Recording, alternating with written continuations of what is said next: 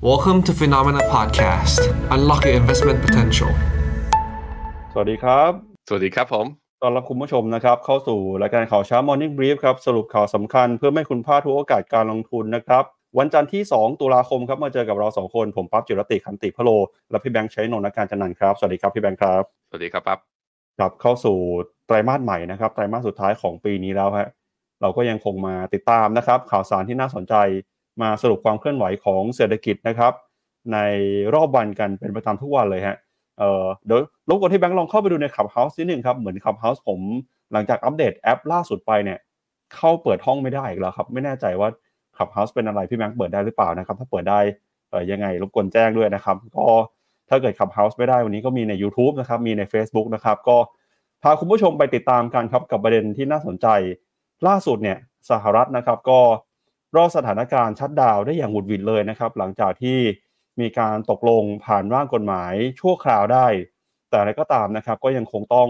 ออมาพูดคุยกันต่อนะครับ เพื่อจะแก้ไขแล้วก็หาทางออกร่วมกันในระยะยาว ตอนนี้ความขัดแย้งทางการเมืองเนี่ยยังคงคุกรุ่นอยู่นะครับ แล้วก็มีความเสี่ยงครับที่เศรษฐกิจสหรัฐยังคงมีโอกาสเข้าสู่ภาวะถดถอยนะครับ เดี๋ยววันนี้เราจะมาดูกันหน่อยว่ามี 6 เหตุผลสำคัญจากอะไรบ้าง เป็นมุมมองของนักวิเคราะห์จากบูมเบิร์กนะครับ รวมไปถึงครับตอนนี้เป็นช่วงของวันหยุดยาวเทศกาลโกลเด้นวีคของจีน วันหยุดวันชาติไปนะครับ ก็ทำให้ตอนนี้หลายคนก็ลุ้นนะว่าจีนเนี่ยจะมีเศรษฐกิจที่ฟื้นตัวคึกคักมากขึ้น อย่างไรก็ตามครับ มีคนไปสำรวจมาปรากฏว่าปีนี้ มีข้อมูลออกมาบอกว่าชาวจีนเนี่ย จากเดิมที่คาดหวังว่าจะไปเที่ยวต่างประเทศมากขึ้นนะครับ ส่วนใหญ่เขาก็เที่ยวกันในประเทศกันมากกว่าฮะแล้วก็เศรษฐกิจเขาจะเป็นยังไงในช่วงนี้ มีสัญญาณการฟื้นตัวกลับมาแล้วนะครับ เดี๋ยวเรามาดูกันหน่อยว่ามีตัวไหนฟื้นตัวบ้าง รวมไปถึงฮะข่าวในประเทศบ้านเราก็คือเอ่อเมื่อสุดสัปดาห์ที่ผ่านมาครับมีผลโพลของนิด้าเขาไปสำรวจคนรุ่นใหม่ แล้วก็คนที่อยู่ในพื้นที่ในเมืองนะครับ บอกว่าอยากจะมีลูกหรือเปล่า ปรากฏว่าคนส่วนใหญ่เนี่ยตอนนี้เริ่มบอกว่าไม่ค่อยอยากจะมีลูกแล้ว เพราะว่ากังวลนะครับเรื่องของค่าใช้จ่ายแล้วก็สภาพสังคมนะครับในขณะนี้นะครับ อันนี้ก็เป็นเอ่อประเด็นข่าวสารที่เดี๋ยววันนี้ เราจะมาพูดคุยมาวิเคราะห์กันครับพี่แบงค์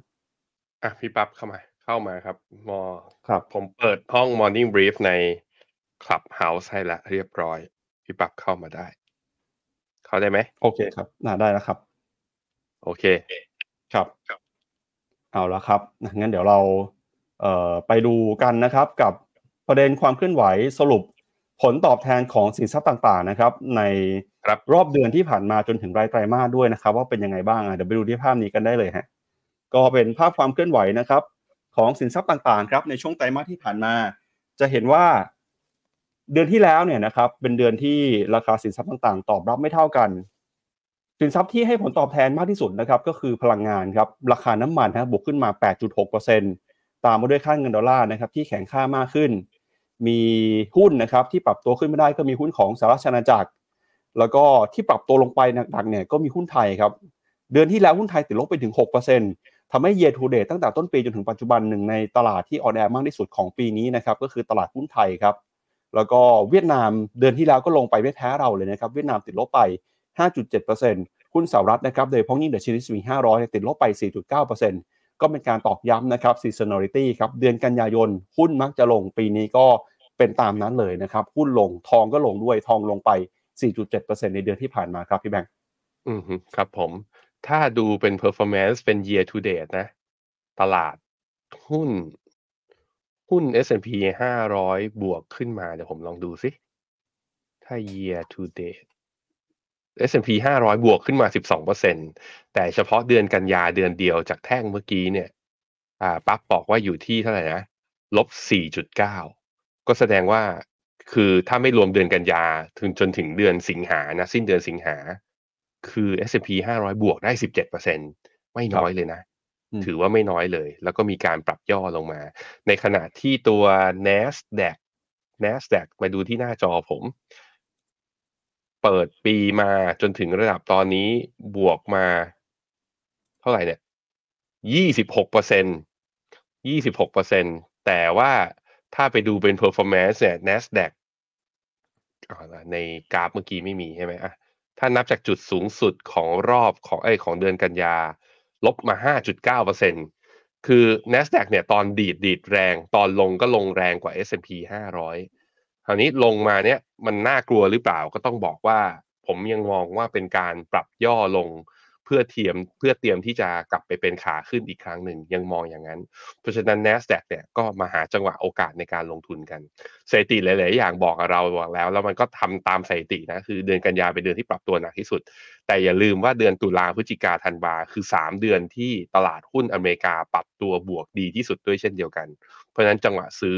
ยังมีอยู่นะครับ ก็อย่าเพิ่งออกหรือหรืออย่าเพิ่งถอดใจกับตลาดมากเกินไปครับ ต่อจากภาพรายเดือนกับ year to date ไปแล้วเดี๋ยวมาดูภาพรายไตรมาสหน่อยฮะไตรมาสที่ 3 ที่ผ่านมานะครับหนึ่งในสินทรัพย์ที่ผลตอบแทน ดีที่สุดเลยครับพี่แบงก์ก็คือน้ำมันครับราคาน้ำมันเนี่ยสามเดือนที่แล้วนะครับบวกขึ้นมาได้ถึง 30%ครับก็ถือว่าเป็นหนึ่งในสินทรัพย์ที่ปรับตัวขึ้นมาอย่างร้อนแรงนะครับก็มีสาเหตุมาจากเรื่องของ supply ครับที่ค่อนข้างตึงตัว โดยเฉพาะอย่างยิ่งนะครับจากสถานการณ์ที่เกิดขึ้น ในซาอุดิอาระเบียนะครับที่ประกาศสมัครใจจะลดกำลังการผลิตน้ำมันของตัวเองลงไป ค่าเงินดอลลาร์แข็งค่าขึ้นมา 2.7%แล้วก็ตลาดหุ้นเวียดนามนะครับเป็นหนึ่งในตลาดที่ผลตอบแทนได้ค่อนข้างดีในไตรมาสที่แล้ว ตลาดอื่นเนี่ยส่วนใหญ่จะลบกันนะครับแต่เวียดนามยังบวกได้ประมาณ 2.6%ฮะแล้วก็มีหุ้นของสหราชอาณาจักรนะครับ ส่วนหุ้นไทยครับเมื่อ 3 เดือนที่ผ่านมาเนี่ยเราอยู่ในภาวะที่ค่อนข้างผันผวนนะครับในช่วงต้นไตรมาสเราตื่นเต้นกัน กับเรื่องของการจัดตั้งรัฐบาลตลาดหุ้นไทยก็มีการตอบรับในเชิงบวก แต่หลังจากที่รัฐบาลเข้ามาแล้วเนี่ยนะครับเผชิญกับความเสี่ยงต่างๆ มากขึ้นทำให้สุดท้ายหุ้นไทยก็ติดลบไปในไตรมาสที่แล้ว ลบไปประมาณ 0.6%ฮะแล้วก็สอดคล้องกันนะครับกับตลาดหุ้นของต่างประเทศครับหุ้นยุโรปหุ้นสหรัฐนะครับไตรมาสที่ 3 เป็นไตรมาสที่ผลตอบแทนไม่ค่อยดีเท่าไหร่ ส่วนใหญ่ก็ติดลบกันครับ แล้วก็ทองก็ติดลบไปประมาณ 3%ด้วยครับ อะมันดูมาให้ดูกราฟที่หุ้นไทยกันก่อนนะฮะ หุ้นไทยเราเนี่ยเมื่อ วันศุกร์ที่ผ่านมาลบสิบจุด แต่ถ้าลองไปดูนะนี่นี่คือหุ้นในเซ็ตห้าสิบนะ AOT ก็บวก ปตทไม่เคลื่อนไหวกราฟบวกสองเปอร์เซ็นต์ Advance บวกหนึ่งจุดสามเนี่ย SCB KBank บวกระดับเฉลี่ยประมาณหนึ่งเปอร์เซ็นกันหมด PTOR ลงมาเยอะๆ ก็ดีดเด้ง rebound ได้ตั้งสามเปอร์เซ็นต์นะ GPSC บวกสาม CPF บวกสามเปอร์เซ็นต์ AWC คือ Asset World นะ บวกได้สี่จุดสองเนี่ยบวกกันหมดเลย ถามว่าแล้วทำไมเซ็ตถึงลบมาจากหุ้นตัวเดียวครับ คือเดลต้านะมี big lot ขายจากผู้ถือหุ้นใหญ่จากทางฝั่งไต้หวัน คราวนี้ลองมาดูเขาบอกว่าหนึ่งอ่าหนึ่งจุดที่เดลต้าร่วงเนี่ยอ่าหนึ่งบาทที่เดลต้าร่วงเท่ากับเซ็ตหนึ่งจุด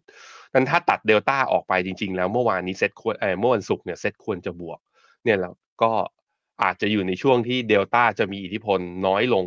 เมื่อเทียบกับตัว index เนี่ย จากรอบนี้หรือเปล่า เป็นการปรับฐานครั้งเดียวหรือจะเข้าสู่ขาลง ผมคิดว่าสัปดาห์นี้ต้องมาจับตากันดูดีๆ นะ เพราะฉะนั้นถ้าเราลงทุนในหุ้นนะตอนนี้ถ้าเป็นหุ้นที่เป็นดัชนี หรือว่าเป็น index หรือคุณลงทุนผ่านกอง passive fund ในเซ็ตอะ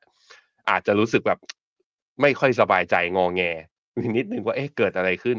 แต่ถ้าดูเป็นกอง active fund หลาย ๆ กองเนี่ยก็เริ่มเห็นกลับมา outperform สาเหตุส่วนหนึ่งก็เลยก็เพราะก็เพราะว่ามันไม่มีเดลต้านั่นเองนะครับ ครับ จากสินทรัพย์ต่างๆ ไปแล้วนะครับ เดี๋ยวเรามาดูกันต่อที่ดัชนีในตลาดหุ้นบ้างครับ ก็เอาเฉพาะเดือนที่แล้วนะครับ เดือนที่แล้วตลาดที่สามารถได้ผลตอบแทนได้ค่อนข้างดีก็คือฟิลิปปินส์ Composite ครับบวกขึ้นมา 2.4%อังกฤษนะครับ FTSE ร้อยบวกประมาณ 2 อินเดียนะครับ Nifty Fifty บวกขึ้นมาได้ประมาณ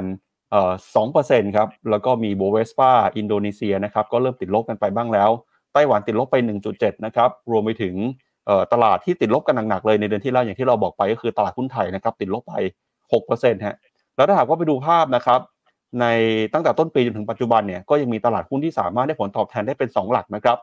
ไม่ว่าจะเป็นตลาดหุ้นของไต้หวันบวกขึ้นมา 15เอ่อนิกเกของญี่ปุ่นนะครับบวกขึ้นมา 22%แล้วก็ดัชนีหุ้นสหรัฐนะครับยังบวกได้กว่า 26%สำหรับดัชนี NASDAQ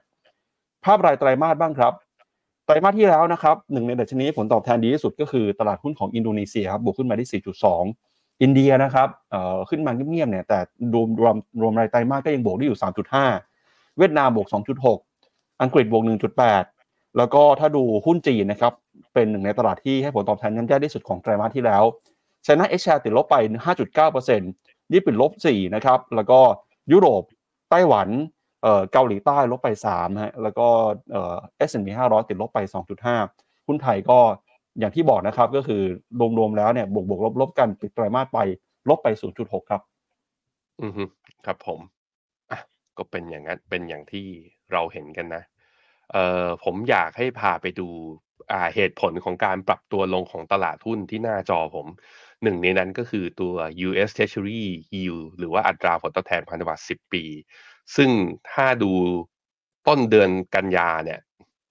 สิ้นเดือนตุลาสิ้นเดือนสิงหาคนนะ สิ้นเดือนสิงหาบอลยูสิบปีเนี่ยอยู่ที่สี่เปอร์เซ็นต์อ่าสี่จุดศูนย์เท่าไหร่สี่จุดหนึ่งสี่จุดหนึ่งเปอร์เซ็นตอนนี้สี่จุดหกแปลว่าบวกขึ้นมาห้าสิบ basis point ภายในเดือนเดียว แล้วเราก็เห็นแล้วนะ ไม่ว่าจะเป็นคุณจิมเจมี่ไดมอน CEO ของ JP Morgan ก็บอกว่า bond yield มีโอกาสปรับตัวสูงมากกว่านี้นะครับ หรือแม้แต่ hedge fund เจ้าดังอย่างตัวคุณบิลแอคแมนก็บอกว่า bond yield สิบปีเนี่ยควรจะเห็น 5.5 ล่าสุดก็เมื่อวันศุกร์เสาร์ที่ผ่านมาคุณลารีฟริงค์ CEO ของ BlackRock ก็บอกมาว่า US Treasury 10 ปีเนี่ยอาจจะเห็นแถวๆระดับประมาณ 5%การที่บอลยูมันดีดขึ้นมาเนี่ยมันทำให้ตัว EYG นะ earning yield gap นั้นมันแคบลง ก็เป็นส่วนหนึ่งที่ทำให้ตลาดเนี่ยมีการปรับฐานด้วยเช่นเดียวกัน เพราะนั้นเดือนนี้มามาตามกันต่อครับ ซึ่งเดือนนี้จะเป็นเดือนที่จริง ๆ สัปดาห์นี้นะ เดี๋ยวก็จะมีคุณเจอโรมพาวเวลก็จะมาสปีชแล้วก็มันออกจากแบ็กเอาท์พีเรียดแล้วไงเฟดประชุมไปแล้ว เพราะนั้นผมคิดว่านักข่าวสายการลงทุนแล้วก็สายเศรษฐกิจเนี่ย น่าจะเอาไมค์ไปจ่อถามความเห็นของเฟดแต่ละสาขาความเห็นของเฟดสาขาย่อยเนี่ย เพื่อจะมาบอกว่าแล้วมุมมองของเขาต่อคำว่า higher for longer เนี่ยมีมากน้อยยาวนานขนาดไหน ตลาดจะมากังวลกันเรื่องนี้ อีกตัวหนึ่งก็คือราคาน้ำมันนะครับ WTI เนี่ย ถึงแม้ว่าวันพฤหัสกับวันศุกร์เนี่ยจะขึ้นไปทดสอบที่ฟิบเบอนัชชี50%คือครึ่งทางของคลื่นขาลงที่ลงมาเนี่ย 93 เนี่ยไม่ผ่านนะ และย่อลงมาตอนนี้ ก็ยังไม่หลุดต่ำกว่า 90 แล้วก็ยังไม่หลุดต่ำกว่าเส้นค่าเฉลี่ย 20 วัน ยังไม่หลุดต่ำกว่า เพราะฉะนั้นน้ำมันก็ต้องมาดู สัปดาห์นี้โอเปกมีการประชุมกัน ผมเข้าใจว่าน่าจะเป็นคืนวันพุธหรือวันพฤหัสนี่แหละ ก็ต้องมาดูฮะว่าซาอุกับรัสเซียแล้วก็รวมถึง เพื่อนสมาชิกนั้นจะมีเซอร์ไพรส์ในการลดกำลังการผลิตเพิ่มเติมหรือไม่ หรือมีสัญญาณอย่างไร ถ้ายังมีสัญญาณคล้ายๆในมิ팅ในสองครั้งที่ผ่านมาราคาน้ำมัน ถ้าดีทะลุ 93 เหรียญไปได้นะ เงินเฟอ้อก็จะกลับมาเป็นเรื่องใหญ่ของในข่าว ตลาดหุ้นก็จะอาจจะมีโอกาสปรับฐานอีกครั้งหนึ่งนั้นสัปดาห์นี้มาตามเรื่องน้ำมันกันนะครับอะพี่ปั๊บครับ ไปดูต่อนะครับกับความเคลื่อนไหวของ ราย sector บ้างครับ ก็ sector ของตลาดหุ้นสหรัฐนะครับ ในช่วงไตรมาสที่ผ่านมา เราจะเห็นว่าส่วนใหญ่เนี่ยก็ปรับตัวลงมาอยู่ในแดนลบกันทั้งสิ้นเลยนะครับ ไม่ว่าเป็นกลุ่ม Healthcare กลุ่มสถาบันการเงิน กลุ่ม Communication Service นะครับ รวมไปถึงกลุ่ม IT ด้วยฮะ แต่อย่างไรก็ตามเนี่ย ถ้าหากว่าดูภาพรายปีนะครับ มีอยู่ประมาณ5 sector ที่ยังบวกได้ครับ ก็คือกลุ่ม Communication นะครับ แล้วก็มีกลุ่ม Materials กลุ่ม Consumer Discretionary กลุ่มอุตสาหกรรม แล้วนอกจากนั้นเนี่ยก็มีกลุ่ม IT ด้วยนะครับที่ยังคงให้ผลตอบแทนเป็นบวกดูได้ในช่วงไตรมาสที่ผ่านมา เดี๋ยวพาคุณผู้ชมไปดูต่อนะครับกับผลตอบแทนของแผนที่ครับที่เราจะเห็นว่าในช่วงไตรมาสที่แล้วเนี่ย performance นะครับถ้าดูในรอบ 3 เดือนครับหุ้นแต่ละตัวเนี่ยเป็นยังไงกันบ้างนะครับ ถ้าดูจากภาพนี้นะครับเราก็จะเห็นว่าดัชนีนะครับในฝั่งของ S&P 500 ไตรมาสที่แล้วตัวที่ยังให้ผลตอบแทนเป็นบวกได้ก็มี Google ครับไตรมาสที่ผ่านมา Google บวกได้ 8% Meta นะครับบวกได้ 5 Nvidia บวก 4 แล้วก็มี Berkshire Hathaway บวกได้ 3.4 นะครับหุ้นในกลุ่ม retail ครับก็มีหุ้นของ Walmart Costco นะครับแล้วก็ Exxon Mobil กลุ่มน้ำมัน Chevron บวกได้ 7-9%อีกหนึ่งกลุ่มที่ยังพอยืนได้อยู่ก็มีกลุ่ม Health Technology นะครับแล้วก็กลุ่มสถาบันการเงินบางส่วน ก็ดูรวมๆแล้วเนี่ยตัวที่ปรับตัวลงมาแรงๆก็มี Apple ครับ Apple ติดลบไปประมาณ 10%ในไตรมาสที่แล้ว แล้วก็เทสลานะครับลบไปประมาณ 4%แต่ก็ตามถ้าเกิดว่าดูภาพตั้งแต่ต้นปีนะครับ Apple กับเทสลาก็ยังคงให้ผลตอบแทนที่เป็นบวกได้อยู่ Microsoft อีกตัวหนึ่งนะครับติดลบไป 6.5%ครับไปดูต่อครับ ไปดูที่ความเคลื่อนไหวนะครับของ investment style บ้างครับ value stock นะครับให้ผลตอบแทนติดลบไป 3%นะครับในเดือนที่แล้ว แล้วก็ momentum นะครับ large cap quality small cap growth ติดลบไปประมาณ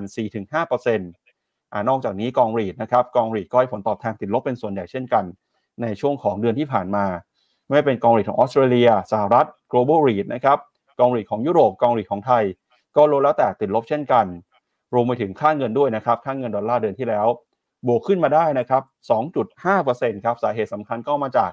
ค่าเงินสกุลอื่นอ่อนค่าลงมาโดยเปรียบเทียบโดยพ้องยิ่งค่าเงินบาทนะครับ ถ้าดูในภาพที่เราแสดงให้บนหน้าจอเนี่ย เงินบาทนี่ถือว่าเป็นหนึ่งในสกุลเงินที่อ่อนค่ามากที่สุด ค่าหนึ่งเลยนะครับ ติดลบไปถึง 4.2%ในเดือนเดียวฮะ เงินปอนอ่อนค่าไป 3.7สวิตฟังเงินเยนนะครับก็อ่อนค่าไป 2-3%ก็ส่วนใหญ่จะอ่อนค่าไปทั้งสิ้นเลยนะครับ เมื่อเปรียบเทียบกับค่าเงินดอลลาร์สหรัฐนะครับ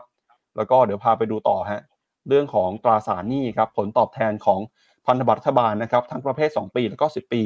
ของทั่วโลกเลยครับเดินหน้าปรับขึ้นมา โดยพ้องยิ่งในสหรัฐนะครับบอลยู10 ปีเนี่ยเดือนที่แล้วเดือนเดียวขึ้นมาถึง 46 basis point บอลยู2ปีนะครับขึ้นมา 18 basis point ของไทยก็ขึ้นมาไม่แพ้กันนะครับพี่แบงค์ไทยเนี่ยบอลยู10 ปีขึ้นมาถึง 41 basis point บอลยู2ปีขึ้นมา 23 basis point ฮะก็สาเหตุนะครับมาจากความกังวลครับเรื่องของการใช้นโยบายการเงินที่เข้มข้นมากขึ้น แล้วก็ความกังวลนะครับ เรื่องของปัญหาเฉพาะตัวที่เกิดขึ้นในประเทศในบ้านเราด้วยนะครับอืมอ่าอันนี้ก็เป็นความเคลื่อนไหวของสินทรัพย์ต่างๆ ในช่วงไตรมาสที่ผ่านมาครับ มีคนดูถามมาแล้วทองจะเป็นยังไงต่อนะ เมื่อวันศุกร์เนี้ยทองก็ดิ่งลงมาแรง ลงมาอีก16เหรียญนะครับ แล้วก็ตอนนี้ยืนอยู่ที่1846 1846 troy ounce ถามว่าตรงนี้มีแนวรับใด ๆ ที่จะยืนยืนยันว่า confirm ว่าจบสิ้นสุดขาลงแล้วหรือยัง มีอย่างเดียวก็คือว่า RSI เนี่ยตอนเนี้ยอยู่ที่ระดับเท่าไหร่ 23.9 ที่ระดับ 23.9 เนี่ยเป็น RSI ที่เราไม่เห็นมาเลยในย้อนหลังกลับไป 1 ปี เพราะฉะนั้น oversold เนี่ย oversold จริง ตอนดีดคงดีดได้แรงบ้าง แต่เราไม่รู้ว่ามันจุดต่ำสุดอยู่ที่ขนาดไหน เพราะฉะนั้นในความเห็นของผมคืออ่าบอกอีกมุมหนึ่งคือผม short อยู่ ผม short อยู่ด้วยนะ เพราะฉะนั้นความเห็นผมมันเป็น bias ทางลงด้วย ผมมองว่า low เดิมแถวๆเนี่ยโซน 1,810 ถึง 1,815 โซนเนี้ยเป็นโซนที่ทองอาจจะมีโอกาสที่จะลงมาได้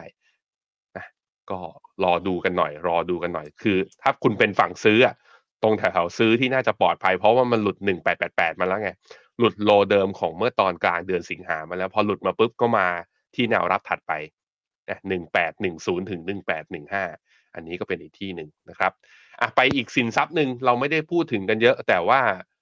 เมื่อเมื่อเช้านี้มีการดีดขึ้นมานั่นก็คือบิตคอยฮะบิตคอยเนี่ยเมื่อเช้านี้ดีดขึ้นมานะรวดเดียวพันเหรียญต่อ BTC บวกขึ้นมาประมาณ 3.8%ตอนนี้ตัวราคา BTC กำลังทดสอบเส้นค่าเฉลี่ย 200 วันของเขาอยู่ ทดสอบรอบก่อนก็คือเมื่อตอนเดือนสิงหานั้นนะ ผ่านไปได้แค่วัน2วัน แล้วก็ร่วงปรับฐานลงมาทันที ทดสอบรอบที่แล้วก็คือตอนที่ SEC ของอ่าอเมริกานะก็คือบอกว่าคำสั่งในการที่จะไม่ให้ออกกองทุนสปอต ETF เนี่ยเป็นเขาเรียกว่าไอสารรัฐมนูญเขาตีความว่าผิดกันหลักการ แต่ตอนนี้คือแต่ว่าสุดท้ายแล้วมันก็ยังไม่ได้ออกอะไรกองทุนสปอต ETF เอบิตคอย ETF กองแรกก็ยังไม่ได้ออกมานะ รอบนี้ดีขึ้นมาอีกแล้วดีขึ้นมาอีกแล้ว ถ้าทะลุผ่านทั้งเส้นค่าเฉลี่ยเนี่ยหนึ่งร้อยวันกับสองร้อยวันตรงแถวโซนนี้นะ ผมคิดว่าเราจะเห็นราคาบิตคอยอาจจะเริ่มกลับมาเป็นขาขึ้นเล็ก ๆ เพราะว่าสัญญาณจาก RSI และ MACD เนี่ย ก็เตรียมที่จะเป็นเขาเรียกว่าเป็น bullish divergence มาอยู่ก่อนหน้านี้ด้วยเช่นเดียวกัน เห็นเงียบๆนะ แต่สักพักหนึ่งอะ อยู่ดีๆคริปโตก็อาจจะกลับมาให้ได้อีกครั้งหนึ่งนะครับอะไปพี่ปั๊บไปข่าวแรกกันครับ ครับก็พาคุณผู้ชมไปดูนะครับ กับผลความเคลื่อนไหวของการโหวตครับในสภาคองเกรสของสหรัฐนะครับ ก็วันที่ 30 กันยายนที่ผ่านมานะครับ เป็นเดทไลน์เส้นตายของการโหวตผ่านร่างกฎหมายงบประมาณสหรัฐ เพื่อจะหลีกเลี่ยงนะครับ ไม่เข้าสู่ภาวะชัดดาวก็ปรากฏว่า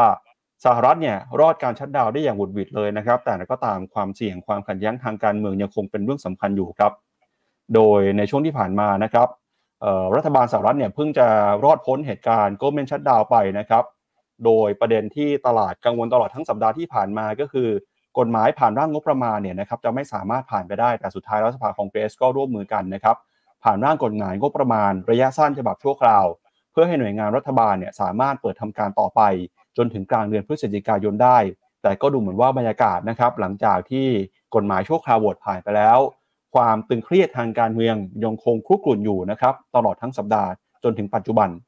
โดยหน่วยงานของรัฐบาลกลางสหรัฐนะครับก็จะเปิดทำการปกติตั้งแต่วันอาทิตย์นะครับหลังจากสัปดาห์แห่งความวุ่นวายได้ผ่านพ้นไป โดยนักการเมืองของฝั่งริพับลิกันแล้วก็เดโมแครตนะครับต่างถกเถียงกันเรื่องของงบประมาณ มาตลอดทั้งสัปดาห์ แล้วก็สุดท้ายเนี่ยก็สามารถโหวตผ่านไปได้นะครับมีเวลาดำเนินงานต่อไปได้อีกประมาณ 45 วัน แต่ความขัดแย้งทางการเมืองในสภาผู้แทนราษฎรนะครับยังมีความรุนแรง เมื่อสมาชิกของพรรคริพับลิกันฝ่ายอนุรักษนิยมขวาจัด ไม่พอใจท่าทีของประธานสภาผู้แทนราษฎร สสเควินแมคคาร์ธีเกี่ยวกับการผ่านร่างกฎหมายงบประมาณชั่วคราวครับ โดยสสนะครับจากพรรคริพับลิกันของฟลอริดาครับก็ออกมาโจมตีว่า จะมีการผลักดันนะครับการปลดประธานสภาผู้แทนราษฎรในสัปดาห์นี้นะครับเนื่องจากไม่พอใจ แล้วก็มีการออกมาพูดถึงด้วยนะครับ เรื่องออการผิดคำมั่นสัญญา ที่ประธานสภาเนี่ยเคยให้กับสมาชิกของพรรคริพับลิกันไว้นะครับฝั่งประธานสภานะครับก็ไม่ได้แสดงความโกรธเรื่องนี้แต่อย่างใดนะครับ แล้วก็บอกว่าเเรื่องนี้เนี่ยเขามีความพร้อมนะครับในการอภิอธิบายแล้วก็เจรจาชี้แจงรายละเอียดนะครับในการเข้าไปสนับสนุนเรื่องของกฎหมายในครั้งนี้ แล้วก็ตอนนี้นะครับ อีกหนึ่งเรื่องหนึ่งที่เป็นเรื่องใหญ่ก็คือเรื่องของการให้เงินช่วยเหลือสนับสนุน สงครามยูเครนนะครับของสหรัฐอเมริกาครับ โดยทาง EU เนี่ยตอนนี้ก็ออกมาเรียกร้องนะครับที่จะอยากให้รัฐบาลกลางของสหรัฐสนับสนุนงบประมาณในการช่วยเหลือเพิ่มเติมแก่ยูเครนนะครับ โดยหัวหน้านโยบายต่างประเทศของ EU ระบุนะครับว่าข้อตกลงที่เกิดขึ้นเนี่ยนะครับก็อยากจะเห็นว่าการตัดสินใจของสหรัฐนะครับจะยังคงอยู่ข้างยูเครนต่อไป แล้วก็จะให้เงินสนับสนุนเพิ่มเติมนะครับ เพื่อให้มั่นใจว่าชาติตะวันตกแล้วก็พันธมิตรของยูเครนนะครับจะไม่ถูกโดดเดี่ยว ขณะที่ ประธานาธิบดีโจไบเดนนะครับก็ได้มีการลงนามนะครับในเอกสารแล้วก็กฎหมายนะครับ ผ่านร่างรับรองงบประมาณชั่วคราวไปเป็นที่เรียบร้อยแล้วนะครับ โดยตอนที่เซ็นลงนามในกฎหมายฉบับนี้เนี่ยก็คือเซ็นนาทีสุดท้ายเลยฮะก่อนเส้นตายประมาณ 1 ชั่วโมงเท่านั้นนะครับทำให้ตอนนี้สหรัฐอเมริกาก็รอดได้อย่างบุดหวิดนะครับในคะแนนเสียงที่โหวตกันในรอบที่ผ่านมาก็คือในฝั่งของสวครับ โหวตด้วยคะแนนเสียง 88 ต่อ 9 นะครับ หลังจากที่ตัวร่างกฎหมายเนี่ยได้รับมติเห็นชอบจากสภาผู้แทนราษฎรมาแล้ว โดยกฎหมายฉบับนี้นะครับก็จะมีการจัดสรรงบประมาณ ให้กับหน่วยงานของรัฐทำงานได้ต่อไปจนถึงวันที่ 17 พฤศจิกายน แล้วก็จะมีส่วนที่เป็นงบช่วยเหลือค่าภัยพิบัตินะครับมูลค่า 16,000 ล้านดอลลาร์ที่ประธานาธิบดีโจไบเดนได้มีการร้องของมานะครับแต่ก็ ในส่วนนี้เนี่ยไปดูปรากฏว่าไม่มีส่วนนะครับที่จะให้เงินช่วยเหลือสนับสนุนยูเครน ก็เข้าใจว่าเป็นงบประมาณชั่วคราวนะครับถ้าหากว่าสามารถเจรจางบประมาณฉบับใหญ่ได้ อาจจะมีงบของยูเครนโผล่เข้ามาในนี้ครับอือครับผมก็มีเวลาอีก 47 วันใช่ไหมพี่ปั๊บหลังจากนี้ไปในการไปเจรจากันต่อ เพราะฉะนั้นมันเหมือนกับต่อเครื่องท่อหายใจในการช่วยให้ผ่านพ้นช่วงนี้ไปก่อนก่อนที่ไอเรียกว่างบประมาณตัวใหญ่เนี่ย จะถูกคุยและเจรจาต่อรองกันอีกทีหนึ่งน่าจะมีคำถามจากคนที่แบบว่าไม่ได้ดูการเมืองไม่ได้อินการเมืองมากนะว่าเจรจาอะไรกันเยอะแยะบ้านเมืองกำลังเดือดร้อนอยู่ คุณต้องมองอย่างนี้ สมมุติเป็นอย่างนี้ก็ได้ว่า นักการเมืองอเมริกามันก็เป็นคือถูกเลือกมาจากแต่ละรัฐ แต่ละรัฐก็มีขนาดของเศรษฐกิจของแต่ละที่มีอุตสาหกรรมที่เป็นอุตสาหกรรมจุดแข็งจุดอ่อนของเขา เวลาเขาไปหาเสียงมาเขาก็รับปากจากคนนั้นคนนี้มานะไปรับปากกับคนที่ตัวเป็นตัวแทนของชาวอเมริกันที่อยู่ในรัฐต่างๆ อันนี้รัฐนี้อาจจะแบบขั้นแรกว่าคือได้มาจากการไปคอมมิตหาเสียงเรื่องนี้ไว้เองงบประมาณรายจ่ายที่แบบว่ากำลังจะถูกตัดคนถูกตัดบางส่วนคือ ภาพส่วนใหญ่มันดูเหมือนไม่จำเป็น แต่มันอาจจะจำเป็นสำหรับคนส่วนน้อยกลุ่มหนึ่งที่อยู่ในรัฐนั้นๆ เพราะฉะนั้นผู้แทนในรัฐนั้นๆก็อาจจะไม่ยอม หรือแน่นอนว่าคือเขาก็บอกว่าเดโมแครตกับรีพับลิกันเนี่ยกลุ่มทุนที่สนับสนุนพรรคการเมืองสองกลุ่มเนี้ยมักจะเป็นคนละกลุ่มกันเขาก็บอกว่าอย่างสตาร์ทไอ้พวก tech startup ทั้งหลายอย่างเงี้ย ก็ส่วนใหญ่ก็มักจะแบบว่าสนับสนุนหรือว่าการเลือกเดโมแครต เพราะเป็นฝั่งแบบว่าเสรีนิยม ในขณะที่ริพับลิกันเนี่ยไอตัวนโยบายออกมาจะออกแนวในทาง conservative แล้วไปในทางแบบว่าพวก old economy จะได้ประโยชน์ อย่างตอนจำได้ใช่ไหมอย่างตอนอคุณทรัมป์อะพอเข้ามาปุ๊บก็ฉีกไอตัว Paris Agreement แล้วกลับมา support การใช้อะไรว่าการผลิตน้ำมันการผลิตก๊าซธรรมชาติโดยใช้น้ำมันโดยใช้นี่แหละ พวกซากฟอสซิลต่างๆ เพื่อให้ operate กลับมาได้เนี่ยนโยบายมันก็เลยเนี่ยมีการต่อรองกันค่อนข้างเข้มข้น แล้วมันเข้มข้นจนถึงที่เรียกว่ามันแทบจะวินาทีสุดท้ายตั้งแต่ตอน debt ceiling เนี่ยตั้งแต่ก่อนผ่านงบประมาณอย่างนี้ไปเรื่อยๆ ซึ่งสิ่งเนี้ยการ delay อย่างเงี้ยผมคิดว่า credit rating เขาก็มองกันอยู่นะครับ ทุกคนเขาก็มองกันว่า อืม เจรจากันไม่สำเร็จอีกแล้วใช่ไหม มีความเสี่ยงแล้วใช่ไหม ถ้าปิดก็เป็น shutdown อีกทีหนึ่งเอาละ credit rating ก็จะ tick up ว่า เจรจากันไม่สำเร็จ เพราะนั้นสิ่งที่อเมริกาเสี่ยงเรื่องนี้มากที่สุดมันไม่ใช่ตลาดหุ้นจะปรับฐานไหม แต่เสี่ยงจะโดน downgrade หรือว่าทำให้อันดับความน่าเชื่อถือเนี่ยลดลงเพิ่มเติมหรือเปล่า ซึ่งต้องหลีกเลี่ยงสิ่งนี้ให้ได้ในระยะยาวครับครับเดี๋ยวพาคุณผู้ชมไปดูภาพกันหน่อยนะฮะอันนี้ก็เป็นภาพของประธานาธิบดีโจไบเดนครับตอนที่มีการลงนามนะครับเซ็นในคำสั่งผ่านร่างกฎหมายงบประมาณชั่วคราวหลังจากที่สภาคองเกรสเนี่ยเขาสามารถเจรจากันได้ ในนาทีสุดท้ายเลยนะครับ ถ้าดูเวลาตอนโพสเนี่ยก็ประมาณสักสี่ทุ่มครึ่งนะครับ ตามเวลาสหรัฐก็เกือบจะห้าทุ่มเออเวลาชั่วโมงหนึ่งก่อน deadline ก็คือเซ็นกันในนาทีสุดท้ายเลยนะครับ เพราะฉะนั้นเนี่ยความเสี่ยงของเศรษฐกิจยังมีอยู่ สิ่งที่ตลาดกังวลกันก็คือเรื่องของการเข้าสู่ภาวะเศรษฐกิจถดถอยเศรษฐกิจชะลอตัวนะครับล่าสุดเนี่ยสำนักข่าวบูมเบิร์กเขาก็ไปวิเคราะห์กันนะเขาบอกว่าเศรษฐกิจสหรัฐนะครับยังคงมีความเสี่ยงที่จะเข้าสู่ภาวะเศรษฐกิจถดถอย โดยมี 6 ปัจจัยสำคัญนะครับ จะมีเรื่องอะไรบ้างเดี๋ยวเรามาดูกันหน่อยครับว่าเขามองเรื่องนี้กันยังไงนะครับ6ความเสี่ยงที่เป็นความเสี่ยงสำคัญนะครับ ที่จะผลักดันเศรษฐกิจสหรัฐ เข้าสู่ภาวะถดถอยหรือว่าสัญญาณชี้วัดเนี่ยมีเรื่องอะไรบ้าง เรื่องที่1ครับก็คือเขาบอกว่าจากประวัติศาสตร์ในอดีตนะครับ ก็ประวัติศาสตร์เนี่ยมักจะซ้ำรอย เวลาที่ตลาดมีความกังวลเรื่องของ recession นะครับเขาไปพิจารณาจากจำนวนคำพูดครับที่ตลาดพูดถึง การ soft landing หรือว่าการเข้าสู่ภาวะเศรษฐกิจถดถอยเนี่ยถ้าดูจากข้อมูลย้อนหลังนะครับ ปี 2000 ปี 2000 ก็คือปีช่วงปี 1999 ตอนนั้น dot-com crisis ช่วงปี 2008 คือ hamburger crisis นะครับ แล้วก็ล่าสุดเนี่ยคือปี 2023 ครับ คือประมาณ 1 ปีก่อนที่เศรษฐกิจสหรัฐจะเข้าสู่ภาวะ recession หรือว่าภาวะเศรษฐกิจถดถอยเนี่ย จะเห็นว่าตามหน้าสื่อครับ เขามักจะพูดถึงคำคำหนึ่งก็คือว่า soft landing ครับพี่แบงค์ ในช่วงปี 1999 เนี่ยช่วงก่อนเกิด recession นะครับมีการพูดถึงคำว่า soft landing เนี่ยประมาณเป็นพันคำครับในช่วงหนึ่งเดือนนะครับ ก่อนที่จะเกิดจริงในปี 2000 Hamburger Crisis ปี 2008 ครับตอนนั้นเขากังวลเรื่องของเศรษฐกิจเช่นกัน ตลาดก็พูดกันว่า soft landing soft landing เนี่ยปรากฏว่าปี 2008 เข้าปี 2009 เกิด Hamburger Crisis แล้วก็ตอนนี้ฮะ จำนวนคำพูดที่อยู่ในหน้าสื่อต่างๆคำว่า soft landing เนี่ยทะลุไปมากกว่า 1,200 ครั้งนะครับ ในรอบเดือนที่ผ่านมา ตลาดก็อาจจะบ่งชี้ว่า 3 ครั้งที่ผ่านมาเวลาที่ตลาดกังวล มีคำว่า soft landing มีคำว่า recession มีคำว่า hard landing เนี่ยเศรษฐกิจก็มักจะเข้าสู่ภาวะถดถอยกันในช่วงหนึ่งปีนับจากนั้นนะครับ แล้วก็ตอนนี้เนี่ยมันดูภาพคล้ายๆแบบนั้นเลยครับพี่แบงก์ก็เลยเป็นสัญญาณหนึ่งนะครับที่ไม่ได้บอกว่าจะเข้า recession แต่ให้ระวังไว้ก่อนครับ แต่ว่ารอบนี้จะเห็นว่าคำว่า soft landing ฮะมันโผล่มาตั้งแต่ปี 2021 22 23 มาเยอะมากขึ้นเรื่อยๆนะ เยอะมากจนคนพอมันไม่เกิด พอมันไม่เกิดคนก็ประมาทแทนพี่ปั๊บก็คิดว่า โอ้ย ก็มันก็มันน่าน่าจะ soft landing จริงหรือเปล่า เพราะนี่ก็พูดกันมาตั้งยาวนานแล้ว แล้วมันก็ยังไม่ recession สักทีหนึ่งแต่สิ่งที่ปั๊บกำลังจะบอกแล้วก็เนี่ยที่เขาบอกว่า 6 ปัจจัยก็คือว่ามันยังไม่เกิด มันก็ไม่ได้แปลว่ามันจะไม่เกิด มันก็อาจจะแปลว่ามันยังไม่เกิดนั่นแหละ ก็คือรออีกสักนิดนึง recession อาจจะเกิดก็ได้อะนี่อีกหนึ่งเหตุผลอะพี่ปั๊บเหตุผลไปดูต่อครับ อ่า อีกหนึ่งเรื่องคือเรื่องของตลาดแรงงานครับ ตอนนี้เนี่ยตลาดแรงงานของสหรัฐนะครับ ก็มีความเสี่ยงเพิ่มมากขึ้นเรื่อยๆ แม้ว่าปัจจุบันครับอัตราการว่างงานเนี่ยจะลงมาอยู่ที่ไม่ถึง4%นะครับ แต่ต่อไปเนี่ยภายในปี 2024 ครับตลาดก็ค่อนข้างเชื่อมั่นนะครับ ว่ามีความเสี่ยงที่ตัวเลขอัตราการว่างงาน จะค่อยๆ ปรับตัวเพิ่มขึ้นมาด้วย แล้วก็มีความเสี่ยงสูงมากนะครับ ถ้าหากว่าเศรษฐกิจเข้าสู่ภาวะถดถอยเนี่ยตัวเลขอัตราการว่างงาน จะพุ่งขึ้นไปอาจจะทะลุระดับ 5%ก็ได้ แล้วก็ถ้าดูปัจจัยในระยะสั้นนะครับหนึ่งเรื่องเลยที่เข้ามากดดันตัวเลขการว่างงานของสหรัฐก็คือ เรื่องของจำนวนแรงงานที่อยู่ในตลาด โดยพ้องยิ่งนะครับ ตอนนี้เนี่ยในอุตสาหกรรมยานยนต์ฮะก็เราเห็นข่าวเรื่องของคนในภาคยานยนต์สหรัฐอเมริกาเขาสไตร์เขาประท้วงหยุดงานกันนะครับ ก็คาดการณ์ว่าจะมีตัวเลขเพิ่มขึ้นมาประมาณ 20,000ถึง30,000 คน แล้วก็มีแรงงานที่อยู่ในภาคการผลิตนะครับของรถมอเตอร์ไซค์ค้าปลีกแมネจเมนต์หรือว่าในชิ้นส่วนต่างๆเนี่ยในภาคการผลิตของยานยนต์นะฮะก็อยู่ในสัดส่วนที่สูงครับ แล้วก็คาดว่าน่าจะส่งผลครับต่อตลาดแรงงานนะครับ ถ้าหากว่าสหรัฐยังไม่สามารถแก้ไขปัญหาการประท้วงหยุดงานณขณะนี้ได้ครับครับ พิ่มเติมนะครับอีกหนึ่งเรื่องครับที่เข้ามา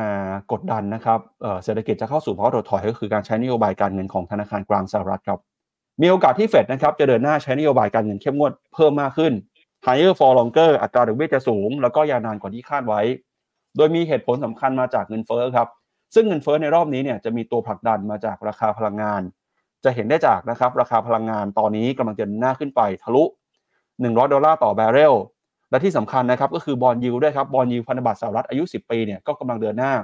ปรับตัวขึ้นไปนะครับทำจุดสูงสุดในรอบ 16 ปี ตอนนี้ทะลุ 4.5 ไปแล้ว มีโอกาสปรับตัวเพิ่มขึ้นมาเรื่อยๆ นักวิเคราะห์บางคนบอกนะครับเราจะเห็น bond yield 10 ปี ขึ้นไปทะลุ 5%ได้ในเร็วๆนี้เช่นกันครับ ก็จากตัวเลขบ่งชี้แล้วนะครับ อีกหนึ่งเรื่องครับก็คือ เรื่องของอัตราการออมเงินครับของประชาชนชาวอเมริกันช่วงก่อนโควิดเนี่ย คนอเมริกันก็มีการสะสมเงินไว้นะครับไว้ใช้ในยามฉุกเฉิน ปรากฏว่าโควิดเนี่ยได้ทดสอบสถานการณ์นั้นจริงฮะก็คือประชาชนที่มีเงินอยู่เนี่ยก็เอาเงินที่สะสมฉุกเฉินเนี่ยมาใช้จ่ายจนทำให้ปัจจุบันครับ ตัวเลขอัตราเงินออมส่วนเกินของครัวเรือนสหรัฐนะครับกำลังลดต่ำลงมาเรื่อยๆครับ จะเห็นว่าคนที่อออยู่ในสัดส่วนนะครับ 40%ล่างสุดเนี่ยเงินนี่คือต่ำกว่าค่าเฉลี่ยในอดีตแล้วนะครับ แล้วก็แม้แต่กระทั่งคนรวยก็ตามเนี่ยตอนนี้ก็คือเงินสำรองฉุกเฉินที่เก็บไว้หรือว่าเงินออมส่วนเกินเนี่ยกำลังจะลดล่อยหลอลงมาเรื่อยๆ คือถ้าหากว่าต่อไปเนี่ยเศรษฐกิจยังไม่ฟื้นตัวนะครับแล้วประชาชนเหล่านี้หมดกำลังซื้อฮะก็จะไม่มีเงินเข้ามากระตุ้นเศรษฐกิจแล้วนะครับ ปัจจุบันเนี่ยอัตราการออมเงินฉุกเฉินหรือว่าเงินส่วนเกินของสหรัฐเนี่ยก็คือครึ่งกลางลงมาเนี่ยคือเหลือไม่ถึงร้อยเปอร์เซ็นต์แล้วนะครับไม่เท่าเดิมนะครับจะมีคนที่รวยมากๆยี่สิบเปอร์เซ็นต์แต่ก็ถือว่าอยู่ประมาณสักร้อยเจ็ดเปอร์เซ็นต์ครับพี่แบงก์ก็ยังถือว่า ยังน้อยอยู่นะครับน้อยมากเมื่อเปรียบเทียบกับประมาณหนึ่งถึงสองปีที่แล้วครับ อืมใช่ครับ แล้วถ้าไปเทียบกับไอเอ็กซ์ตร้าเซฟิงของคนจีนนะ คนจีนเนี่ยอัตราเงินออมของเขาอยู่ที่ประมาณสักสามสิบห้าเปอร์เซ็นคือต่างกันสุดขั้วเลยอ่าปัญหาคนละอย่างคือปัญหาของอเมริกาเนี่ยคือ saving rate อาจจะค่อยๆ ลดลง และคนอาจจะไม่บริโภคแต่ปัญหาที่จีนนี่คือเรื่องของความมั่นใจนะครับ ครับไปดูต่อเพิ่มเติมครับ ก็ตอนนี้นะครับเอ่ออัตราเรื่องของเครดิตนะครับ การกู้ยืมหรือว่าการปล่อยกู้นะครับ เริ่มจะเห็นสัญญาณที่น่ากังวลมากขึ้นครับ คนอเมริกันก็เห็นสัญญาณที่จะเป็นหนี้มากขึ้นนะครับ แล้วก็ตอนนี้เนี่ยไม่ได้เป็นหนี้ในสถานการณ์ธรรมดา เป็นหนี้ในช่วงภาวะที่อัตราดอกเบี้ยสูงด้วยนะครับ เรื่องนี้ก็จะยิ่งเข้ามากดดาซ้ำเติมนะครับกำลังซื้อของประชาชนในประเทศครับ โดยเทรนด์เขาจะเห็นว่าในปี 2024 เนี่ยนะครับอัตราการกู้ยืมจะมีปรับตัวเพิ่มมากขึ้นเรื่อยๆ ไม่เป็นเออหนี้รถยนต์หนี้ credit card หนี้บ้านหนี้การศึกษานะครับ ก็จะเป็นตัวที่เข้ามาทำให้ชาวอเมริกันเนี่ยมีความเปราะบางมากขึ้น แล้วก็มีอำนาจในการจับจ่ายใช้สอยลดน้อยลงไปครับ แล้วก็เพิ่มเติมนะครับก็คือมีแนวโน้มกู้หนี้เพิ่มมากขึ้น ต้นทุนทางการเงินเพิ่มสูงขึ้น ที่น่ากังวลอีกอย่างนึงคือแบงก์ครับ แบงก์ก็ดูเหมือนว่าจะไม่ยอมจะปล่อยกู้ง่ายๆเหมือนเมื่อก่อนนะครับ ตอนนี้แบงก์ใช้เวลาในการพิจารณาปล่อยกู้นานขึ้น แล้วก็มีโอกาสที่จะปฏิเสธนะครับในการปล่อยกู้เนี่ยมากขึ้นด้วยครับ ใช้นโยบายการเงินเข้มงวดที่จะพิจารณาลูกหนี้ที่จะมาขอกู้พอแบงก์ก็กังวลเหมือนกันว่า คนที่จะมาขอกู้เนี่ยจะกลายเป็นหนี้เสียครับ ก็กลายเป็นว่ามีปัจจัยรุมล้อมหลายเรื่องที่รออยู่ครับ ครับผม อันนี้คือ loan officer survey ก็คือว่า คือคล้ายๆกับเฟดก็เดินไปถาม เจ้าหน้าที่ที่ปล่อยสินเชื่อว่าตอนเนี้ยการปล่อยเนี่ยมีความเข้มข้นขึ้นหรือเปล่า กราฟสีดำกับกราฟสีเหลืองเนี่ยคือ small firm กับ large firm ก็จะเห็นว่าไม่ว่าจะเป็นขนาดกลางหรือขนาดเล็กก็แล้วแต่นะ ตอนเนี้ยแบงค์คือปล่อยกู้ยากขึ้นขึ้นมาตอนนี้ระดับเกือบเกือบจะห้าสิบเปอร์เซ็นแล้ว เขาบอกว่าในโซน recession ในช่วงอดีตที่ผ่านมานะ ปี 90 ปี 2000 ปี 2008 แล้วก็ปี 2020 เนี่ยช่วงนั้นคือตัว loan officer survey เนี่ยแตะระดับเกิน 50%ขึ้นไป ทุกครั้งที่แตะระดับนี้คือ recession ตามมาทุกครั้งตอนนี้ใกล้เคียงระดับหนึ่งครับครับก็เลยเป็นที่มานะครับถึงคำเตือนครับ6สาเหตุสำคัญนะครับที่ทางบูมเบิร์เนี่ยเขาวิเคราะห์มาแล้วเขาก็อยากจะย้ำเตือนว่าอย่าเพิ่งไว้วางใจครับ แม้ว่าจะผ่านพ้นไตรมาสที่ 3 ไปแล้ว แต่ก็ยังมีความเสี่ยงที่รออยู่แม้ว่าตลาดจะเชื่อมั่นว่าจะไม่เข้าสู่ recession แน่นอน แต่ก็ยังมีข้อมูลบ่งชี้หลายเรื่องนะครับจากข้อมูลอดีต ก็ประวัติศาสตร์มักจะซ้ำรอย แล้วก็หวังว่าครั้งนี้ จะไม่ซ้ำรอยและไม่เกิด recession ไม่เกิดภาวะเศรษฐกิจถดถอยตามมานะครับ ก็จากเรื่องความเสี่ยงไปแล้วครับ ทีนี้พาคุณผู้ชมไปดูต่อเพิ่มเติมครับ ถึงความเคลื่อนไหวนะครับของตลาดหุ้นเกิดใหม่หรือว่า emerging market บ้างครับ ก็ตลอดปีที่ผ่านมานะครับเรามีความคาดหวังว่าปีนี้จะเป็นปีที่ emerging market นะครับตลาดหุ้นเกิดใหม่เนี่ยสามารถฟื้นตัวได้ แต่จากข้อมูลที่เราเห็นตอนนี้นะครับความฝันของหลายๆ คนน่าจะเริ่มริบหรี่ลงไปแล้ว จะเห็นได้จากผลตอบแทนของ emerging market หรือว่าตลาดเกิดใหม่ในช่วงไตรมาสที่ 3 ที่ผ่านมาเนี่ยก็ปรับตัวลดลงมาอย่างมีนัยยะสำคัญเลยนะครับ บางตลาดเข้าสู่ภาวะตลาดขาลง ไม่เห็นโอกาสในการเกิดภาวะตลาดกระทิงหรือ bull market แล้ว แรงกดดันสำคัญก็มาจากทั้งเรื่องของค่าเงินดอลลาร์ที่แข็งค่ามากขึ้น ผลตอบแทนของรัฐบาลสหรัฐที่ปรับตัวเพิ่มสูงขึ้นมา แล้วก็เศรษฐกิจจีนที่กำลังมีปัญหาย่ำแย่อยู่ณขณะนี้นะครับ โดยไตรมาสที่ 3 ที่ผ่านมาเนี่ยถือว่าเป็นไตรมาสที่ย่ำแย่ที่สุดของปีนี้เลยครับ สำหรับ emerging market นะครับในฝั่งตลาดหุ้น ไม่ว่าจะเป็น local หรือว่าเอ่อ hard currency fixed income เนี่ยทุกอย่างปรับตัวลงมาหมดเลยครับ โดยพ้องยิ่งครับเศรษฐกิจจีนตอนนี้ยังคงมีปัญหาอยู่นะครับ แล้วก็เศรษฐกิจสหรัฐเนี่ยแม้ว่าตอนนี้จะยังเติบโตได้อยู่ แต่สถานการณ์สภาพแวดล้อมทางการเงินเปลี่ยนไป จากการที่ธนาคารกลางสหรัฐใช้นโยบายการเงินเข้มงวดมากขึ้น ความผันผวนก็เลยเกิดขึ้นตามมาครับ แล้วก็ความกังวลหลักๆ ตอนนี้เนี่ย ที่สำคัญเลยก็คือในฝั่งของจีนนะครับจากภาคอสังหาริมทรัพย์ทำให้ตอนนี้ครับตลาดเองก็เริ่มจะมีความหวังน้อยลงนะครับว่าปีนี้จะเป็นปีที่ตลาดหุ้นของ emerging market เดินหน้ากลับฟื้นขึ้นมาได้ แล้วก็ความเสี่ยงสำคัญนะครับก็คือจีนครับจะกลับตัวขึ้นมาได้หรือไม่ถ้าหากว่าจีนกลับตัวขึ้นมาไม่ได้ emerging market นะครับก็น่ายังคงต้องใช้เวลาพอสมควร ก่อนจะฟื้นตัวกลับขึ้นมา เดี๋ยวเราไปดูข้อมูลกันหน่อยนะครับว่า emerging market ในรอบไตรมาสนี้เนี่ยแล้วก็ไตรมาสที่ 4 ของปี มีความน่ากังวลแค่ไหนนะครับสะท้อนผ่านข้อมูลที่แสดงให้เห็นบนหน้าจอครับ ภาพที่เห็นบนหน้าจอนะครับก็คือตอนนี้ครับ MSCI Emerging Market เนี่ยก็ลดช่วงบวกลงไปนะครับ ตอนนี้เข้าสู่แดนลบของปีแล้วครับ ขณะที่ MSCI Emerging Market Currency Index เองก็กำลังจะเข้าสู่ภาวะติดลบแล้วนะครับ พี่แบงก์ก็กลายเป็นว่าที่เคยทำมาตลอดทั้งปีครับ Emerging Market ตอนนี้คือคืนตลาดกลับไปเกือบจะหมดแล้วครับ ก็หลักๆแล้ว emerging market ถามว่า ประเทศอะไรที่อยู่ในดัชนีนี้ตัวใหญ่ที่สุด ตัวนั้นก็คือ เพราะฉะนั้นไอ้ที่มันปรับลดลงมา คุณเห็นใช่ไหม year to date performance ตลาดหุ้นที่ใดที่ติดลบมากที่สุดในโลกคำตอบคือก็ไชน่ามันก็เป็นเหตุผลหนึ่งนั่นแหละที่พอตัว index ตัวที่ emerging market อะพอตัวใหญ่ที่สุดใน index ไม่ไปไหน ก็เลยฉุดทำให้ตัว EEM เนี่ยมีปัญหาในแง่ของตัว performance ของตัวเอง มันก็เลยเกิดแนวคิดกันตอนนี้บอกว่าเฮ้ยเอาอย่างนี้ไหมเรามาออกดัชนี หรือว่าเราไปลงทุนในดัชนี MSCI Emerging Markets แล้ว X China หรือ MSCI Asia แล้ว X China แบบนี้ละ performance จะเป็นยังไง ซึ่งบูมเบิร์กก็เคยทำกราฟมานะ ปรากฏว่ากราฟสวยหรูดูดีทีเดียว เพราะว่าตัวใหญ่สุดอ่าที่มาทดแทนตัวจีนที่ออกจาก index ไปตัวนั้นคืออินเดีย ซึ่งอินเดียเนี่ยก็อยู่ในขาขึ้นถึงแม้จะมีการปรับฐานในช่วงสองสามสัปดาห์ที่ผ่านมานะ ก็ยังแบบนี้ ก็หกขาขึ้นก็ยังยาวนานอะผมผมมาให้มาดูที่หน้าจอผมหน่อย ทีมงาน นี่คือกราฟดัชนีตัว Sensex อะไปดูเป็น Nifty ก็ได้อะ Niftyนิฟตี้ห้าสิบเนี่ยกราฟว่าไม่ไม่ไม่ได้ต่างจากตัวเซนเซกมากนะ นี่คือหุ้นห้าสิบตัวใหญ่ที่สุดในอินเดียย้อนหลังห้าปีหน้าตาเป็นแบบนี้นี่ หน้าตาเป็นแบบนี้นะอะแล้วเราไปดูหุ้นจีนกันย้อนหลังห้าปีเป็นยังไงบ้าง นี่ หุ้นจีนหน้าตาเป็นแบบนี้ มันเลยมีแนวคิดไงว่า ลงทุนระยะยาวถ้ายาวจริงๆนะเกินห้าปีสิบปีขึ้นไปอย่างเงี้ย เอาจีนออกไป แต่ว่าพอเป็นอย่างนั้นก็ก็จะเกิดคำถามขึ้นทุกทีเอาแล้วอย่างนี้แปลว่าเราห้ามลงทุนในหุ้นจีนแล้วเหรอ ดูในมุมหนึ่งก็คือจีนตอนนี้อยู่ที่อ่าลงมาเนี่ยใกล้จะหลุดไอตัว support ที่สำคัญมากๆอันนี้ แต่ถ้าไม่หลุดแล้วดีดได้นะ ผมคิดว่า technical rebound ของจีนอย่างเงี้ยบวกสักยี่สิบยี่สิบเปอร์เซ็นต์อย่างเงี้ยน่าจะมีโอกาส แต่ระยะยาวมากกว่านี้หรือเปล่าผมคิดว่าทุกคนก็ต้องมา calculate risk กันดีๆแหละว่า จีนพอมันเป็นเทรนด์ขาลงอย่างนี้ ยังไม่มีแนวโน้มที่จะกลับมาอยู่ในขาขึ้นแบบนี้ คุณควรจะแบ่งพอร์ตและกระจายความเสี่ยงแบบไหนก็ก็ควรทำนะ ไม่ควรจะกระจุกอยู่ในจีนมากเกินไปนะครับอะพี่ปั๊บครับ ครับไปดูต่อครับกับในฝั่งของตลาดบอลบ้างนะครับ จะเห็นว่า emerging market bond เนี่ย เดือนที่ผ่านมาครับ เป็นเดือนที่ index return นะครับปรับตัวลงมามากที่สุดในรอบปีเลยครับครั้งสุดท้ายที่ลงมาขนาดนี้เนี่ยก็น่าจะเป็นช่วงของเดือนกุมภาพันธ์ของปีนี้นะครับก็ติดลบไปถ้าเกิดเป็น emerging local currency bond เนี่ยติดลบไปประมาณ 1.7%ถ้าเกิดเป็น EM hard currency bond ติดลบไปประมาณ